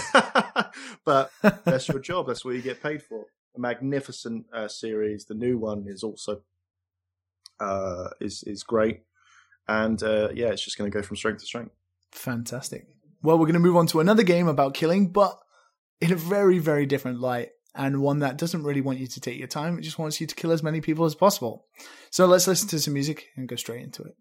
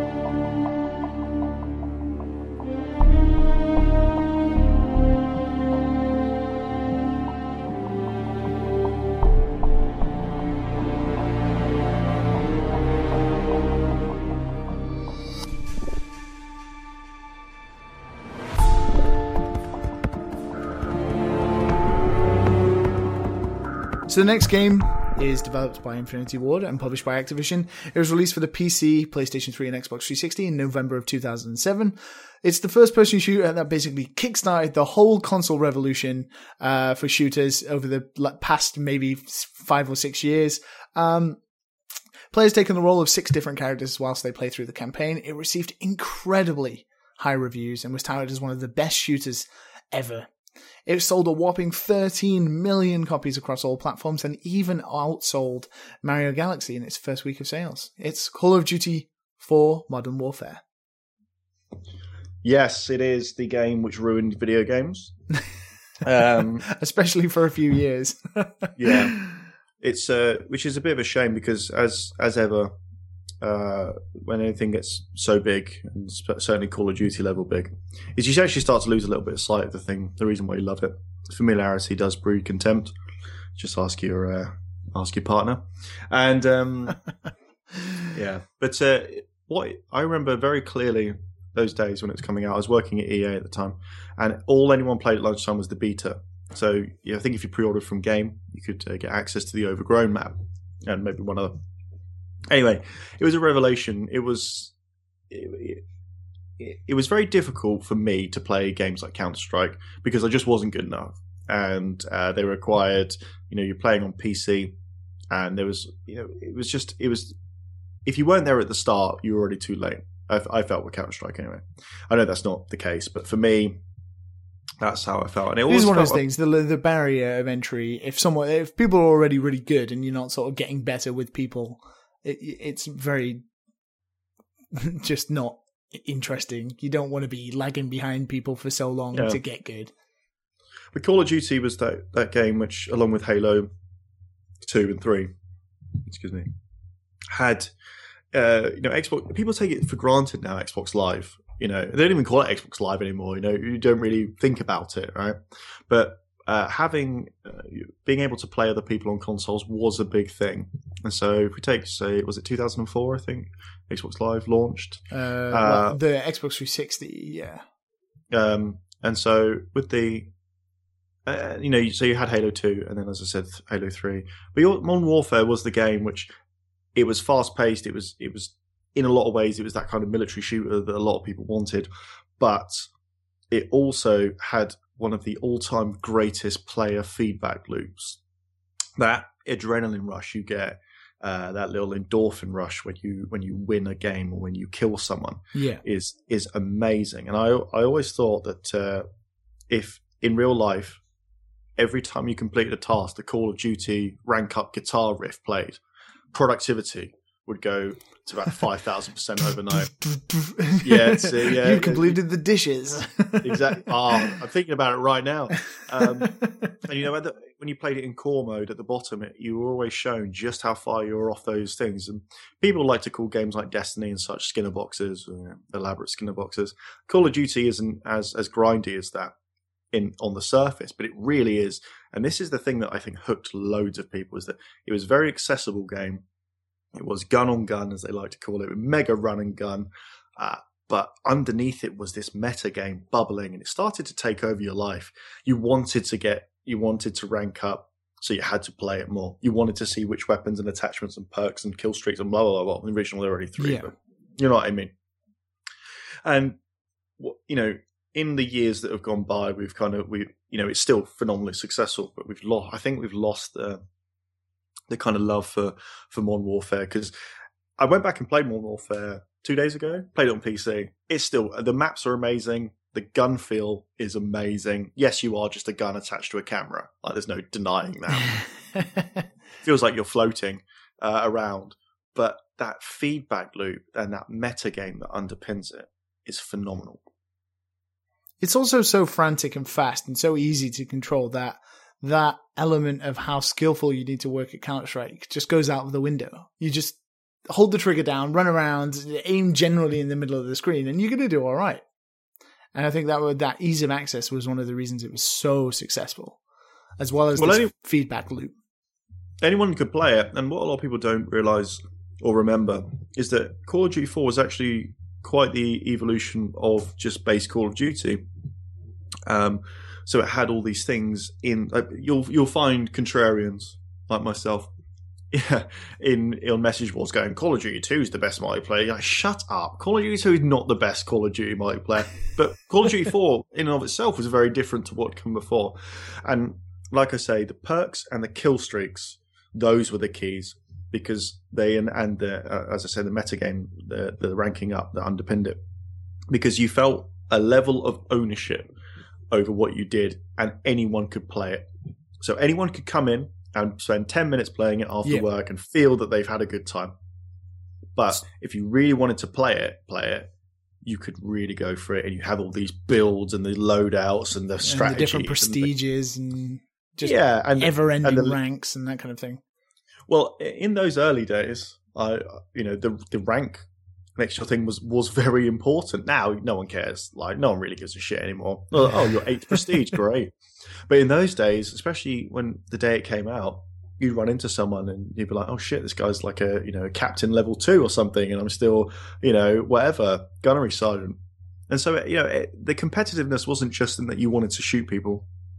Uh, it was in that you wanted to be higher ranked than them. You yeah. wanted to have better gear than them. You wanted to, you know, show everyone that yours was the right, you know, might makes right, basically. America the game. Fantastic.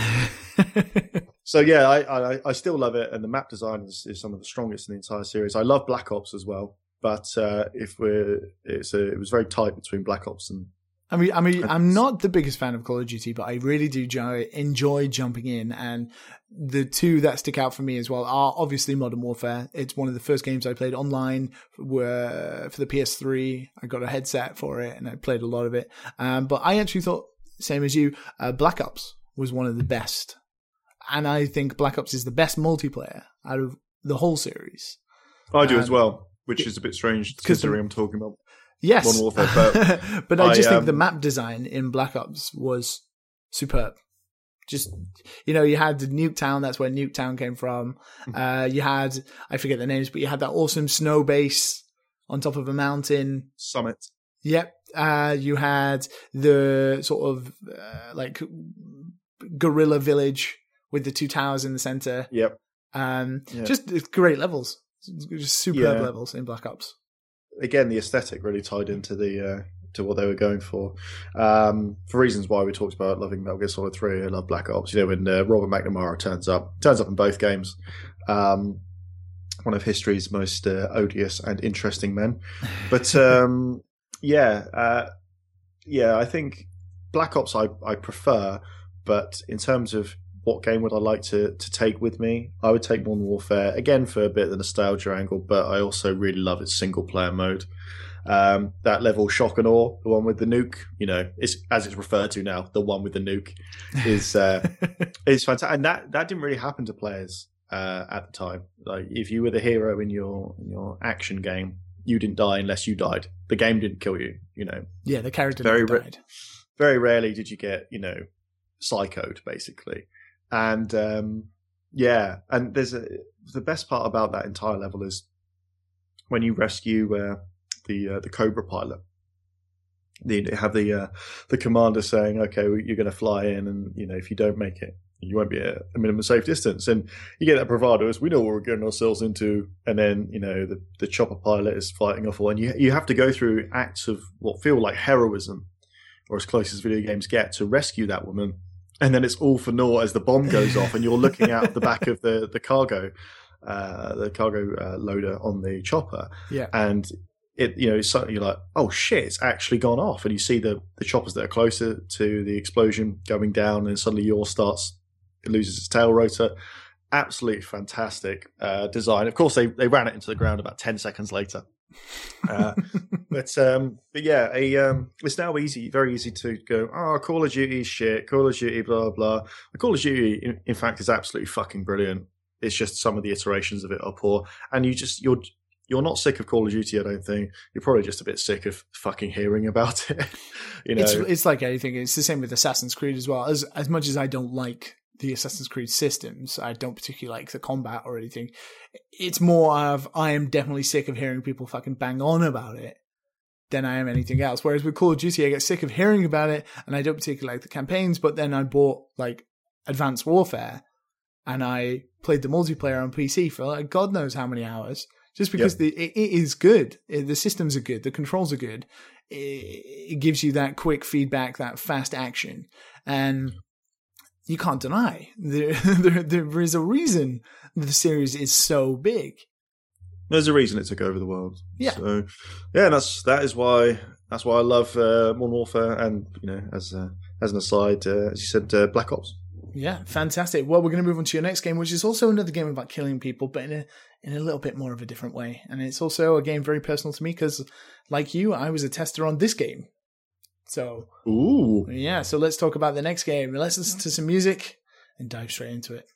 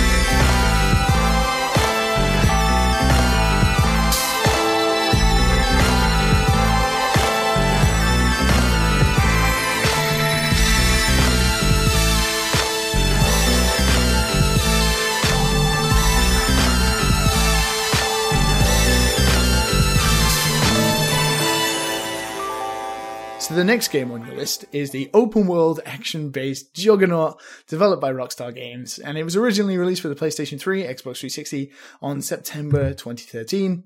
Following later came a PS4 and Xbox One port, and uh, a PC version that came later. It was the first in the series to feature multiple protagonists, and it reviewed incredibly well and received multiple awards, which was really nice. It's one of the highest selling video games of all time with over 60 million copies sold worldwide. It's Grand Theft Auto 5. Steve, Please tell me why Grand Theft Auto 5 is on your list. Well, I know it's uh, kind of cool to hate GTA 5 in a lot of ways, uh, but uh, I don't much care for its politics uh, nor its gender representations in a lot of ways. But I love the world, And as a man who spends a lot of time in the fucking hellhole which is Los Angeles, um, they they nailed that place so well that it, it, it's difficult to articulate really, unless you've. It, it's the kind of thing that unless you spent a lot of time there, you just don't pick up on those little like yeah, you see the Vinewood sign or you see the pier in Santa Monica, and you you know you see all these things, but it's not just that. All the the level of, of micro detail to go along with the macro, where you're walking down side streets in uh, Venice Beach. I got lost in Venice Beach once, uh, which is not a great start to. Uh, and it was about 10,000 degrees, and I actually thought I had sunstroke. It's a classic Brit abroad. and I'm wearing a button down shirt and all of this crap, right? I just want to get home and have a beer. Just yeah, yeah, well, yeah. So, and I, you know, I, I realised I'd taken a wrong turn, and suddenly, uh, in in, a, in some of those areas around there, they've got very tight alleyways, and it, it's like the world changes between blocks and America's very much like that. You, it's not like Britain. Like in America, you have poverty and grandeur literally step by, side by side. I stayed at the Mondrian once, uh, which is on Sunset. It's uh, it's amazing uh, hotel. The thing called the Sky Bar, so you look out across all of like Los Angeles. It's a really nice hotel. I came out one morning to um, to go and buy uh, copy of fucking Rolling Stone magazine. That's how long ago it was and there was a tramp uh, or homeless man outside, uh, just sleeping by a bin. And it's like right next to the entrance. And so in America, in LA, in LA, there's not that. I don't think there's that distinction. There's not like there are areas. So you have your Malibu's and your Beverly Hills, but you do encounter a lot of poverty walking around in LA because it's just a giant mishmash of different things. It's a sprawl, very much that prototypical urban sprawl. And GTA 5 absolutely nails that. It nails the. There's a feeling. There's something about the sunlight. I know that sounds like crazy. There's something about because you're in the desert. Everyone just forgets that about California. You're in the desert. It's just they happen to put a fucking road in there, and so you have this kind of this omnipresent heat all the time. It doesn't. You just get used to it. Yeah and everything has this orange hue, even when it's not that, you know, kind of sunset orange. It has this kind of heat haze going on all the time. James Cameron nailed that very well in uh, in the opening of Terminator 2. Yeah. Uh, as well. And so, but GTA 5 gets all those details. So it's not just about, oh, here's the Hollywood side. It's about being on how dirty the streets are.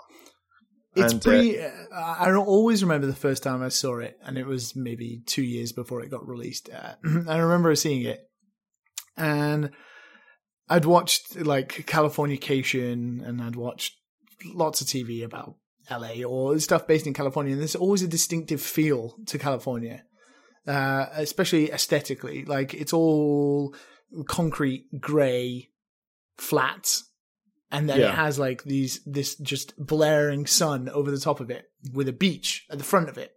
Mm-hmm. And I remember first time I saw GTA, like floating around in like free cam, going around having a look. I remember just pulling out and seeing like all the sort of um, I forget what they're called now, uh, irrigation like ditches going through, and they're all like that white, that plain white that they have to like soak up the heat of the sun and keep them warm and all that. Yeah. And just it nailed it and nailed it. So, and I was like, wow, this is amazing. It looks so like LA. It's, I, and I just, I couldn't get over for a few weeks how good it looked and how amazing that it recaptured the feel that when you watch certain TV programs that they give you about the place. Like it's a very distinctive place that doesn't feel like anywhere else. It's the same as London. London has a very distinctive feel to it as well. Yeah. And they nailed it. And I was just very impressed. Yeah, it's. I think you're absolutely right there. With when it comes down to what Rockstar do, there is, you know, going back to the the PES and FIFA thing, is that it would be easy to just map out all of LA as it actually is. It'd be very easy to do that. You just take loads of shots uh, and then just lay it out.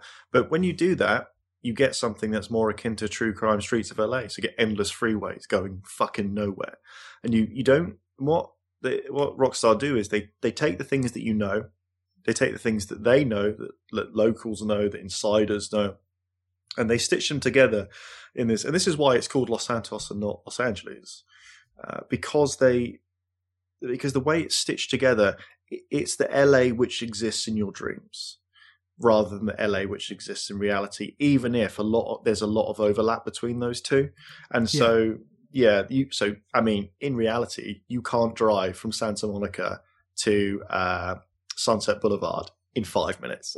like you can't. It takes 35 minutes, and you have to sit on the freeway. And oh, it's an awful place. But in this, it's again, it's everything you know, but there's those little gaps where you project your own you project your own travel log in there because that's what you're doing in GTA a lot of the time. You're going on holiday basically because they make those worlds so well. And I went to I did my own little version of San Andreas uh, this year. So I flew to San Francisco to watch the Super Bowl. Um, not actually at the stadium because I'm not that insane.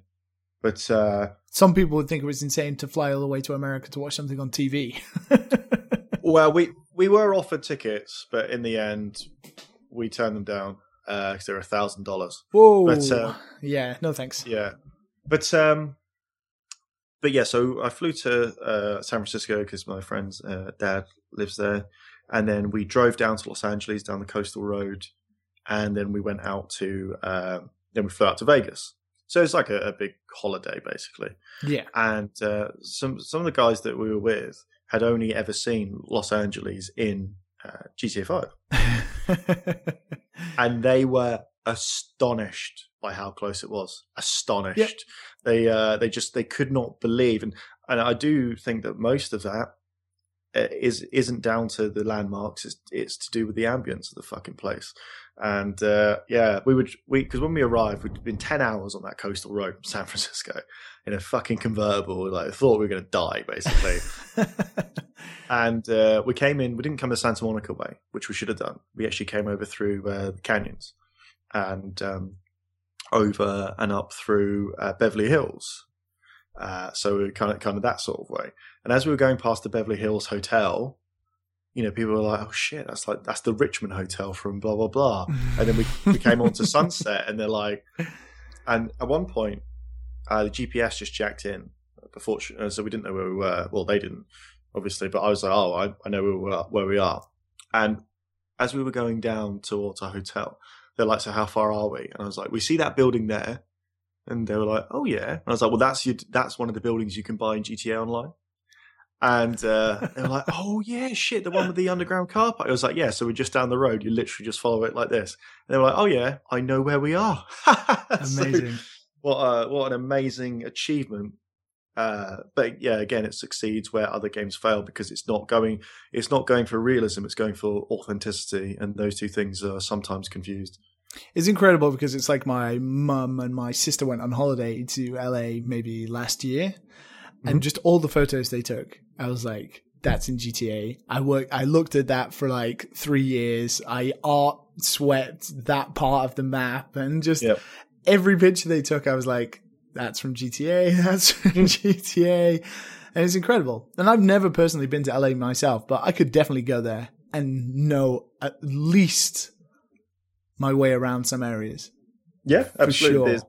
The Sunset Boulevard uh, area, like West Sunset, uh, you definitely know it because that's that's pretty much mapped in a kind of like you know, uh, the Saddle Ranch is there, for example. Saddle okay. Ranch is, is, an infamous uh, chop house which all the games journalists and industry people go to at E3. It's a shithole, but it's there, so you can go in there and have a drink if you want. And there's there's other places like uh, there's a margarita place, like it's more like a stand sort of thing. That's there. There's a uh, fast food place which looks like a uh, uh, like a, a train, like a train carriage. Yeah, which just yeah, that's there. Like I've eaten in that actual place.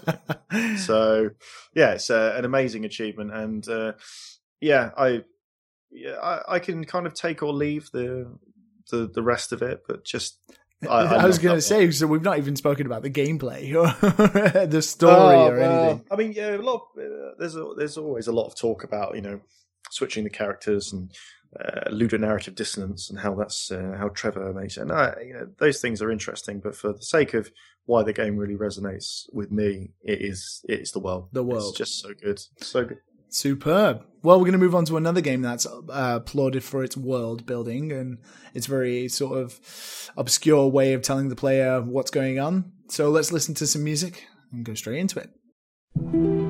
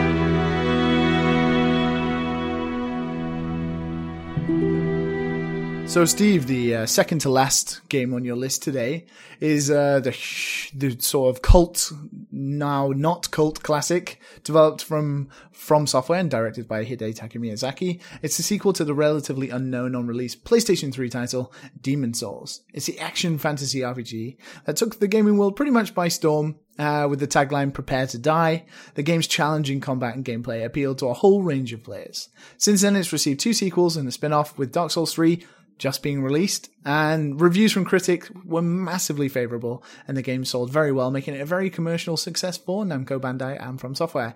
It's Dark Souls.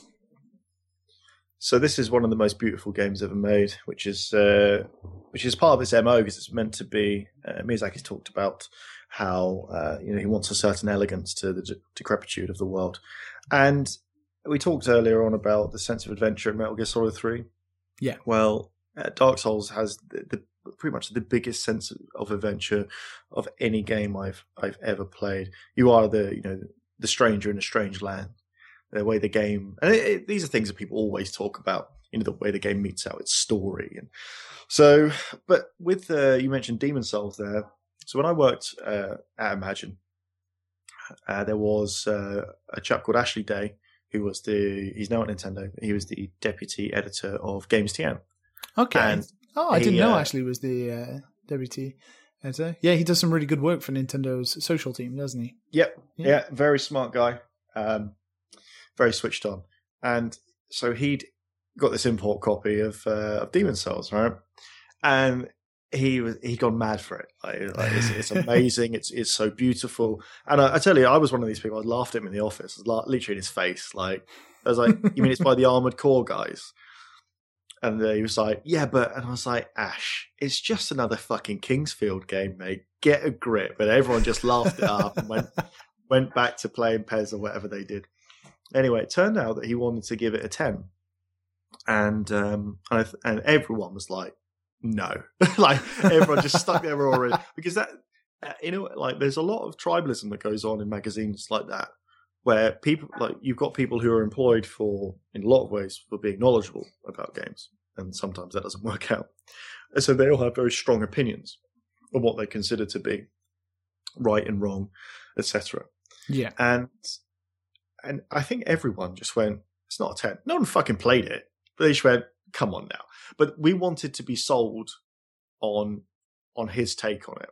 And yeah. that was how you got these things through. You, you it's not like Polygon, I think, where they have like a, or one of those sites have like a review board. It's a bit more informal than that. But if you're making a big claim about like a nine or 10 rated game, then in a lot of ways you have to defend it because you don't want to get down the line and be one of those guys that gave you know 10 out of 10 yeah that, t- that totally makes sense it's uh, yeah. it's almost like you could uh, uh, play a game and you'd be like oh my god this is actually really good because it's refreshing and new but you know six months down the line is it still the same is yeah well if you can't convince us how how you meant to convince your reader basically yeah so yeah so in the end i think it went through and i was like right give me a copy of this fucking game right anyway so i took it home and i played it until 7 a.m and Ooh. it was a weekend it was a friday and i was like right so the night after i was meant to be like hosting a house party for the some industry guys and everything.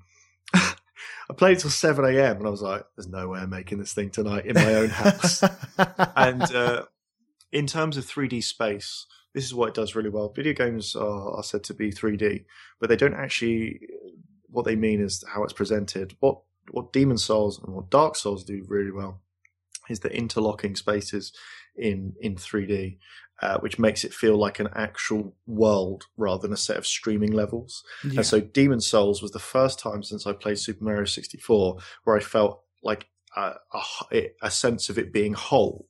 So when you unlock the uh, uh, the shortcut and you come back outside the front where you started and you fought your way up and down that fucking castle, and then you open the door and you realize, oh, I'm back here, yeah. and it gives the world this incredible sense of you know of tangible a tangibility, and so uh, and Dark Souls, and this is why I love it. So we won't really go into all the lore and all that bullshit because people love to talk about that.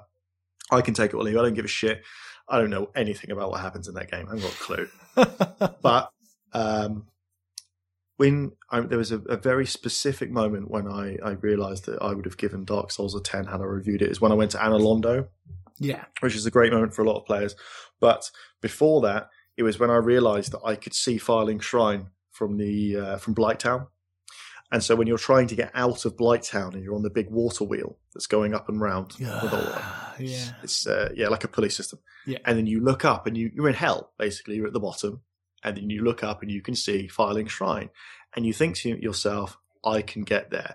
And it's, it's like, a real moment. It's like you can see the top of the mountain, you're like, I'm nearly there. I'm nearly out. That and is one of the most amazing things about Dark Souls is that it always gives you that sense. Of, whereas in video games, as you said, streaming levels, like you, you know, you're like, oh, when I finish this level, there's going to be another challenge. Like there's going to be another level that might be just as hard as this level, and it kind of puts you off going.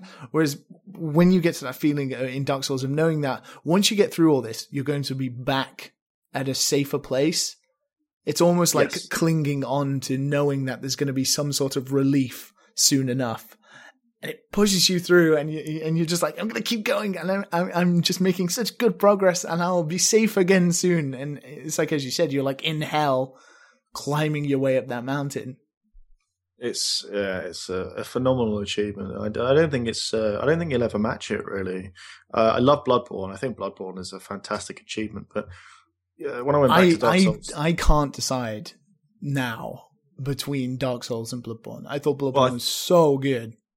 They complement each other. I, I, I, feel it's. I feel like Miyazaki is one of the few directors uh, that ha- that that feels like a, a film director does. Like, uh, I hate really the word auteur, but so we won't won't use it in that sense. But you know what people are going for when they use the word auteur, and so oh man, it fucks me off just think about it. But like he had Miyazaki has a like a body of work which have actual like themes and there's there's stuff going on in them, and that allows him to transplant one into another. Yeah.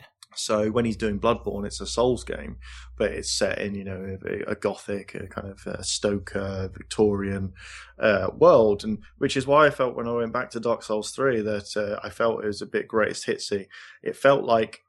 For, so if you take like a Martin Scorsese, for example, like yeah. a lot of his films have uh, a lot of themes about uh, religion and authority and uh, the underworld and, and all of that sort of you know the classic Scorsese themes. But he's such a good director that he can he can move those themes around, go and do films that aren't necessarily about them, but still say something about him and his worldview. Yeah, Miyazaki is is that talented. He he's up there. But Dark Souls three just felt like uh, you know he's returning returning to something that he'd already done before. And I yeah. feel that it's almost a bit like Casino in that way, in that if Goodfellas, and I actually prefer Casino to Goodfellas, but if Goodfellas is is the unofficial sequel, essentially yeah. spiritual sequel to uh, to Goodfellas there. Um, but when you see Casino, you're like, oh, Joe Pesci's back and he's playing another hothead and he's fucking crazy. And uh, sorry, uh, Robert De Niro is the very cool-headed, like you know, he knows what he's doing. He's in charge. Blah blah. blah. Scorsese's directing in a lot of very similar ways. There's a lot of music being used, all of that. And it just felt, it, Dark Souls 3 to me felt like Casino does to a lot of people, where it's like, oh, he's already done this. I want to see him go and do something else. And Bloodborne yeah. was that something else. Well, it's funny you say that because like I, am obviously in Dark Souls three now, and I I absolutely love it. I think it's I think it's amazing, and I think it is because I already know. Like I'm going into it and I already know, so I'm jumping into something that I'm expecting certain things, and because I've maybe took on these challenges before, I'm like, yeah, I'm just having a I'm having a whale of a time. When I die, I just sort of laugh it off because I know how it how the game works and that kind of thing. It's like the starting area of Dark Souls 3 is like the starting area of Dark Souls. This very castle, skeleton, decrepit part. And then you move on to the next part, which is the undead settlement uh, in Dark Souls 3. Uh, and that's like Bloodborne to yeah, me. Yeah. It, like you've got all the this weird these weird horrible fat mages that are like throwing like dark spells at you that you know give you like blood damage and all this kind of thing and you've got these weird creepy little creatures running around at you and it feels exactly like Bloodborne. So it's almost going from like game to game, like almost like taking levels from all the different Souls games and putting yeah. them together, refining them a little bit, and being like, here, just just enjoy yourself. And that's yeah. all I'm I'm having. Whereas when I played Dark Souls and Bloodborne before, I felt almost a little on edge at times. Yeah. I didn't know what to expect. Dark Souls, did forget Dark Souls 2 because I just sort of lost something. Hmm. Um, but I always felt on edge. So I was always sort of nervous when I was playing it, which is amazing when I think about it now, that sort of how that element of emotion came out of me while playing a video game. But now when I'm playing Dark Souls, I'm not worried. I'm just having fun. Yeah. And I really, well, I, really enjoy it because of that. Yeah, I, can play. I really like Dark Souls 3. I gave it an 8. I just, uh, yeah, I just, it, it's saying something that a game of, of its uh, patent quality you, are I, I, was I wanted him or every time I was playing I was thinking I want him to now take these things and, and transplant them into into something else. Yeah. But uh, yeah so the, to kind of sum up on Dark Souls is I absolutely adore it because it's got a uh, like a fully functioning world there some a place that felt like it existed to use that old cliche before you arrived. And not only that is that when people talk about hard, like, oh, they want an easy mode for Souls games. Now, I'm not really uh, elitist in what I think the games should be played on or how they should be played, and accessibility is a factor. But I do think that part of the joy of uh, Dark Souls, of these new areas, is the struggle of getting yeah. there. So that's a whole nother. Dark Souls is built on a sense of achievement. Like that game does achievement so well. Whether it's reaching a new bonfire and and the animation that plays while you're yeah. while you're lighting a new bonfire, it's just so satisfying. That if it similar. was if it was easy, it it wouldn't be as good a game. It, and as you said, you not elitist anyway, and I want games to be accessible to everyone. But it's almost like if you took away that challenge, it just wouldn't be the ten out of ten game that it is. It'd, no, be, a, so. it'd be like a seven. It'd be a standard fantasy action combat game. Yeah, yeah, you'd be lauding like the world is amazing. It still has this interconnectivity to it and all that kind of thing. But it's the the the satisfying and uh, parts that make you feel that sense of emotion would just be taken out of it if it was too if it was easy. Yeah, no, I I uh, I hundred percent agree. It's uh, it's just the feeling of adventure in that game is it, I don't I'm not sure it, it, will ever be beaten in a in well not for a while at least. It's um yeah the, again the way the world it's got this kind of you know when Disney made that kind of run of fucking weird ass scary as fuck movies like Dark Crystal or whatever, and you know in the uh, they made all. Where these, are you going with this? so they had all these movies that you know in the eighties or whatever and Labyrinth is like it as well. Yeah, where it, these they they created these fantastic uh, worlds, which uh, which were just different enough from your own. Like you know, invariably you'd start in your own world, and then you go into the Goblin King's you know uh, universe, or you know you'd run into the fucking woods or whatever happens. And Dark Crystal has been so long since I've seen it, but they have this this sense of like dread that underpins them, but also a sense that you want to keep on exploring the world because it's so. Even though all the thing like the architecture is the same, you know what skeletons look like, you know what crypts and morgues and fucking everything looks like. But they have this sense of that almost anything can happen, and that is to me uh, Dark Souls like takes well, people love Labyrinth, for example, because it's got David Bowie in it, right? And he's the Goblin King. But a lot of that movie is adventure. It's about going, you know, the scene where she has to choose from the various doors. And again, it's pure projection. It's a world that neither you nor the character know anything about. Yeah. And so you're going through it together. And that's, and so that's what I love about Dark Souls. And in a lot of ways, it's very much like Resident Evil. It's, it's very difficult. Death is a part of it learning how to navigate the world is a key part of it. But again, it's you want to keep on going forward because the game is so well directed. You want to see what they've uh, they've got next to. Fantastic. Well, as a huge proponent of Dark Souls being the great game it is for so many reasons, it's lovely to hear people talk about it in such a wonderful light. So we're yeah. going to move on to your final game now, and it's another Konami game. So let's listen to some wonderful music. I love the soundtrack to the next game. Uh, and then let's talk about it.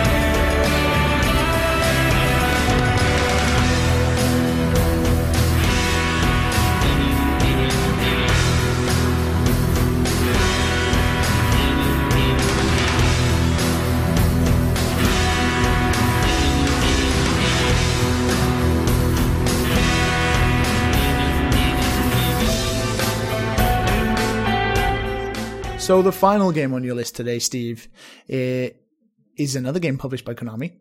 Uh, easily the I best game. Konami.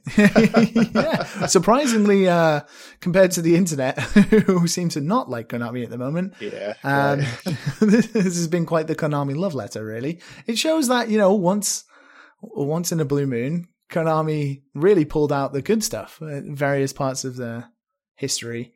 So this is easily the best. It's one of the most famous survival horror games. Um, it was originally released for PlayStation 2 in September of 2007, with a director's cut coming later for the PlayStation 2, Xbox, and PC. Uh, players take on the role of James Sunderland as he makes his way through the terrifying and monster-filled ghost town of Silent Hill, all in the hopes of finding his dead wife. It's featured on many best of lists, including Best Horror and Best Video Game Story. It's a superb game, and it's Silent Hill 2. Steve, please tell me why the final game on your list today is Silent Hill 2. Yeah, so this I think is an obvious inclusion, really. Um, for me, at least, it's it. I think it's the most adult game ever made, uh, as in it has uh, the themes that uh, it, it explores are things that you just never in video games up to that point when it was released was 2001 i think you just you didn't really get that you know, if you saw a game that was marketed as mature, it meant it had tits and ass and gore in it. There's uh, there's something about Silent Hill 2 that, that not necessarily replaying it because uh, in a lot of ways it has aged very badly indeed. But a lot of the themes in Silent Hill 2 get a lot more powerful the older you get. Um, and it's there's uh, I don't I didn't really love the original Silent Hill, and I don't really like the later ones. Although I did actually have a, a, soft spot for Downpour. But what I love about the second one is that it's a very personal tale uh, about a man who's who loses his wife, and it's got one of those. It's got one of the all time great setups, um, which is uh, which immediately puts again you and the player in exactly the same place. Is that you may you're probably not grieving for the loss of your uh, partner, but receiving a letter from someone you thought was dead. I mean, as heroes' journeys go, you know that's that's an amazing one, and um, there's a, a certain upcoming big video game which uh, which does that as well. I'm yeah. sure you'll know in a few weeks' time, but um, I can't say anymore. But uh, yeah, it uh, it has this uh, like Dark Souls. It has this grim elegance to it, this horrible uh, faded world, and everyone, uh, if you are listening to this and you haven't played Silent Hill 2, don't listen to it anymore because you need to talk about the ending, and the ending is amazing. Uh, unless you get the dog ending or the UFO one. But, um, but the you, dog you ending. Go, yeah. but I remember playing it uh, in 2001 being astounded by the ending where it's uh, or the ending I got where it's discovered that uh, James has uh, euthanized his uh, critically uh, ill, terminally ill wife, and there's that um, great moment at the end when you're with uh, is it Maria. Cameron Diaz, basically, yeah, and she's the vivacious, kind of sexy, um, you know, she's everything that James's dying wife wasn't, and that's part of his guilt that you know his wife is is dying and he's you know thinking of this other person. Yeah, and he has all the all the people would uh, brush it under the carpet and say needs, but yeah, he feels this guilt for for thinking about how you know this other woman who's exactly yeah. looks exactly the same, but has all the, the things that he desires. And there's that great moment, and it horrifies me uh, just thinking about it at the end, where James comes to terms uh, with the fact because if you haven't played Silent Hill, the second one in particular is the town is uh, is about existentialism. So it's purgatory.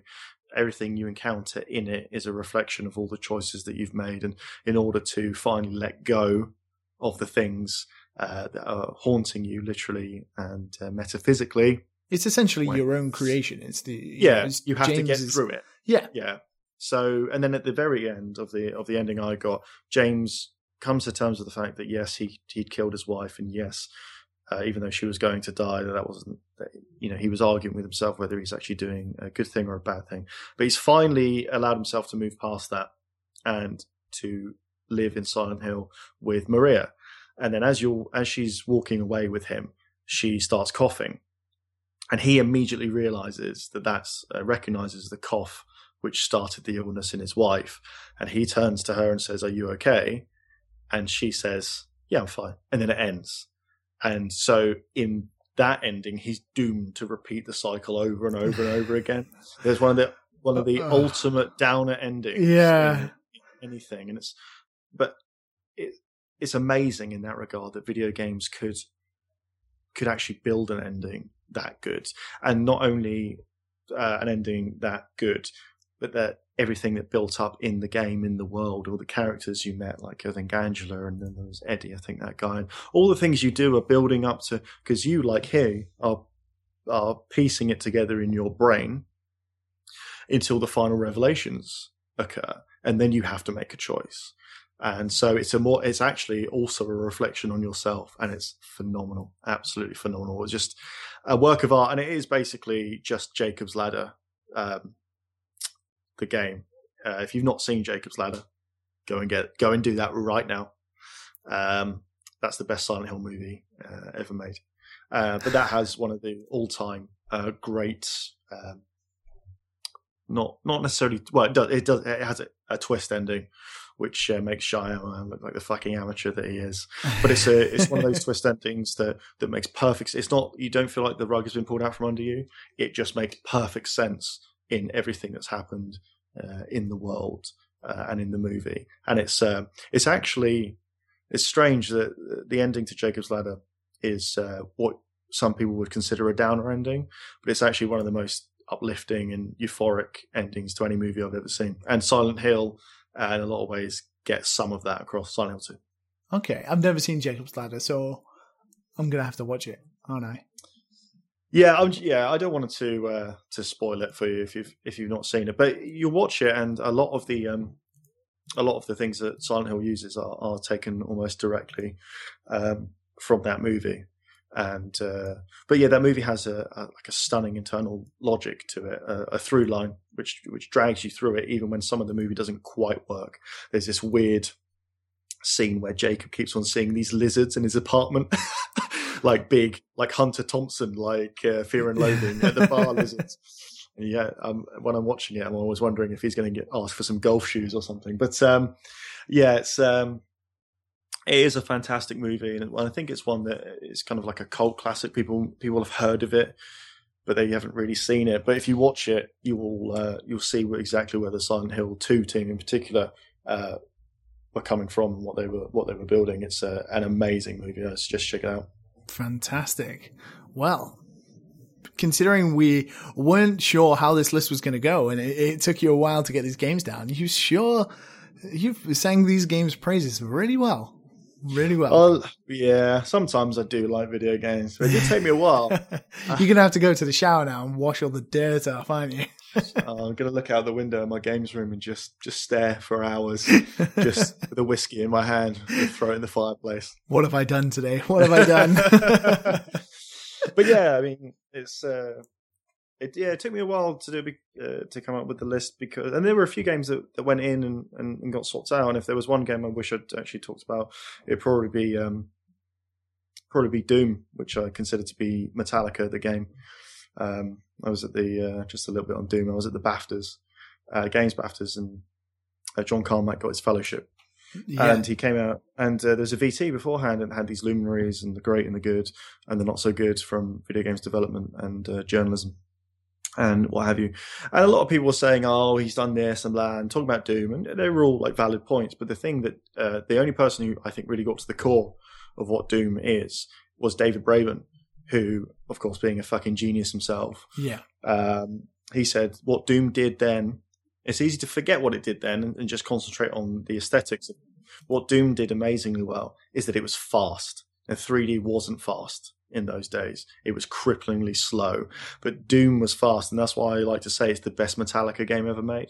Like it starts with the riff, you know, Doom E1 M1. It's like it starts with the riff from uh, is it No Remorse from the album yeah. Kill 'Em All, basically.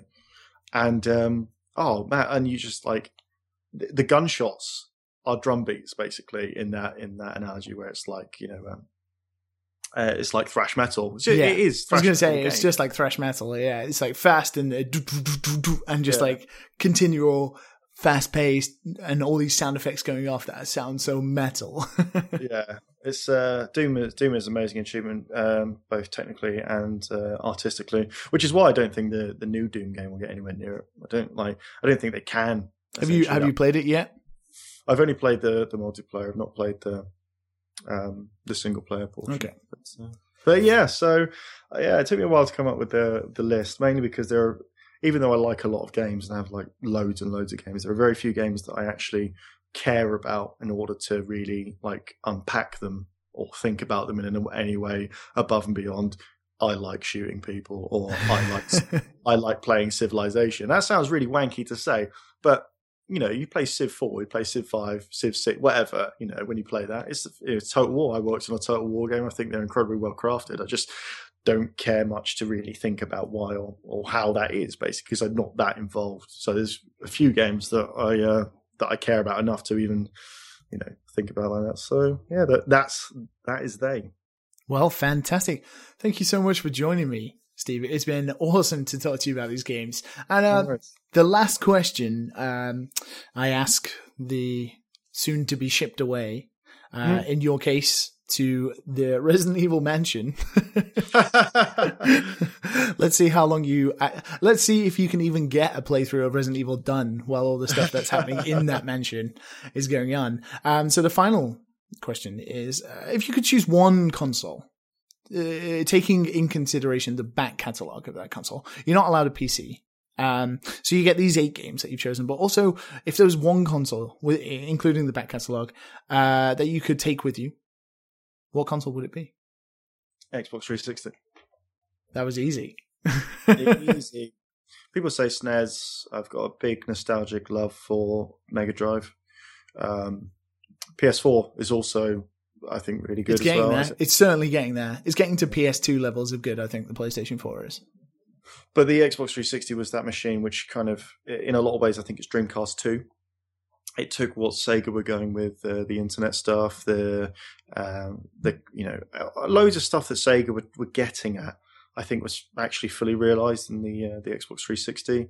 It's uh, a machine that's very close to my heart. I mean, it lasted for so long that was uh, abnormal. Only just last week has it ended production. Yes. So, and uh, ten years. It's still out in my games room. It's right in front of me now in the little entertainment center thing next to the PS4. It's um, a great machine, but not just not just in terms of the games, but in terms of what it did for how games are made, uh, what it did for gaming as a whole, connectivity, store frontage, online multiplayer, all of those things. And so, yeah, I love it for that uh, for that reason. So that's why I take it. Well, you can take the Xbox 360 with you and whatever games you want from that collection, as well as the other games to play, but only those games. so thank you so much for joining me, Steve. Um, is there any way you'd like people to check out your stuff or check out video gamer stuff? Yeah, if you uh, check out uh, videogamer.com, um, uh, check out our YouTube channel, which is uh, definitely Video do. Yeah, Video Gamer TV, and uh, and yeah, follow at the Steve Burnio if you'd like to see some rampant cynicism. I can attest. Side, I can attest to that. With a sideline and good jokes about May Night. It's funny because uh, actually the other day on Twitter, Steve actually did follow me back, and uh, I was thinking, "Fuck, do I have to be cynical now?" or shall I, thought, shall I curve my positivity from now on? I was convinced that I've uh, that I've been following you for a while, but you know, you know, people say, "Oh yeah, Twitter unfollowed me." I always used to think that was bollocks. Like that's just such like it's an algorithm, yes, but yeah. But then because I saw you tweeting about the thing with Matt, or no, Matt had retweeted it, and I was like, "Wait a minute, I should be seeing this from the source." I was like, "Shit, it's going to be the biggest fucking weapon in the world." I was like, "Finally, Senpai noticed me." Well, so thank you so much for joining. Yeah, definitely, definitely. I obviously listeners of the show will know I had Simon Miller on not that long ago. Um, Video Gamer TV, easily one of the best YouTubers out there.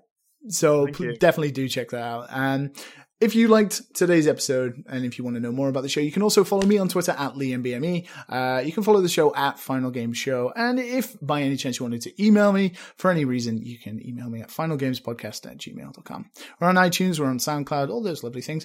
Also, we have that little thing called a Patreon uh, that people keep asking me about. Uh, it's up there now. It's patreon.com forward slash final games. So thank you so much for joining me and I hope you enjoyed this episode. And thank you so much to Steve for coming on. And I hope to see you next time. Thank you very much. Goodbye.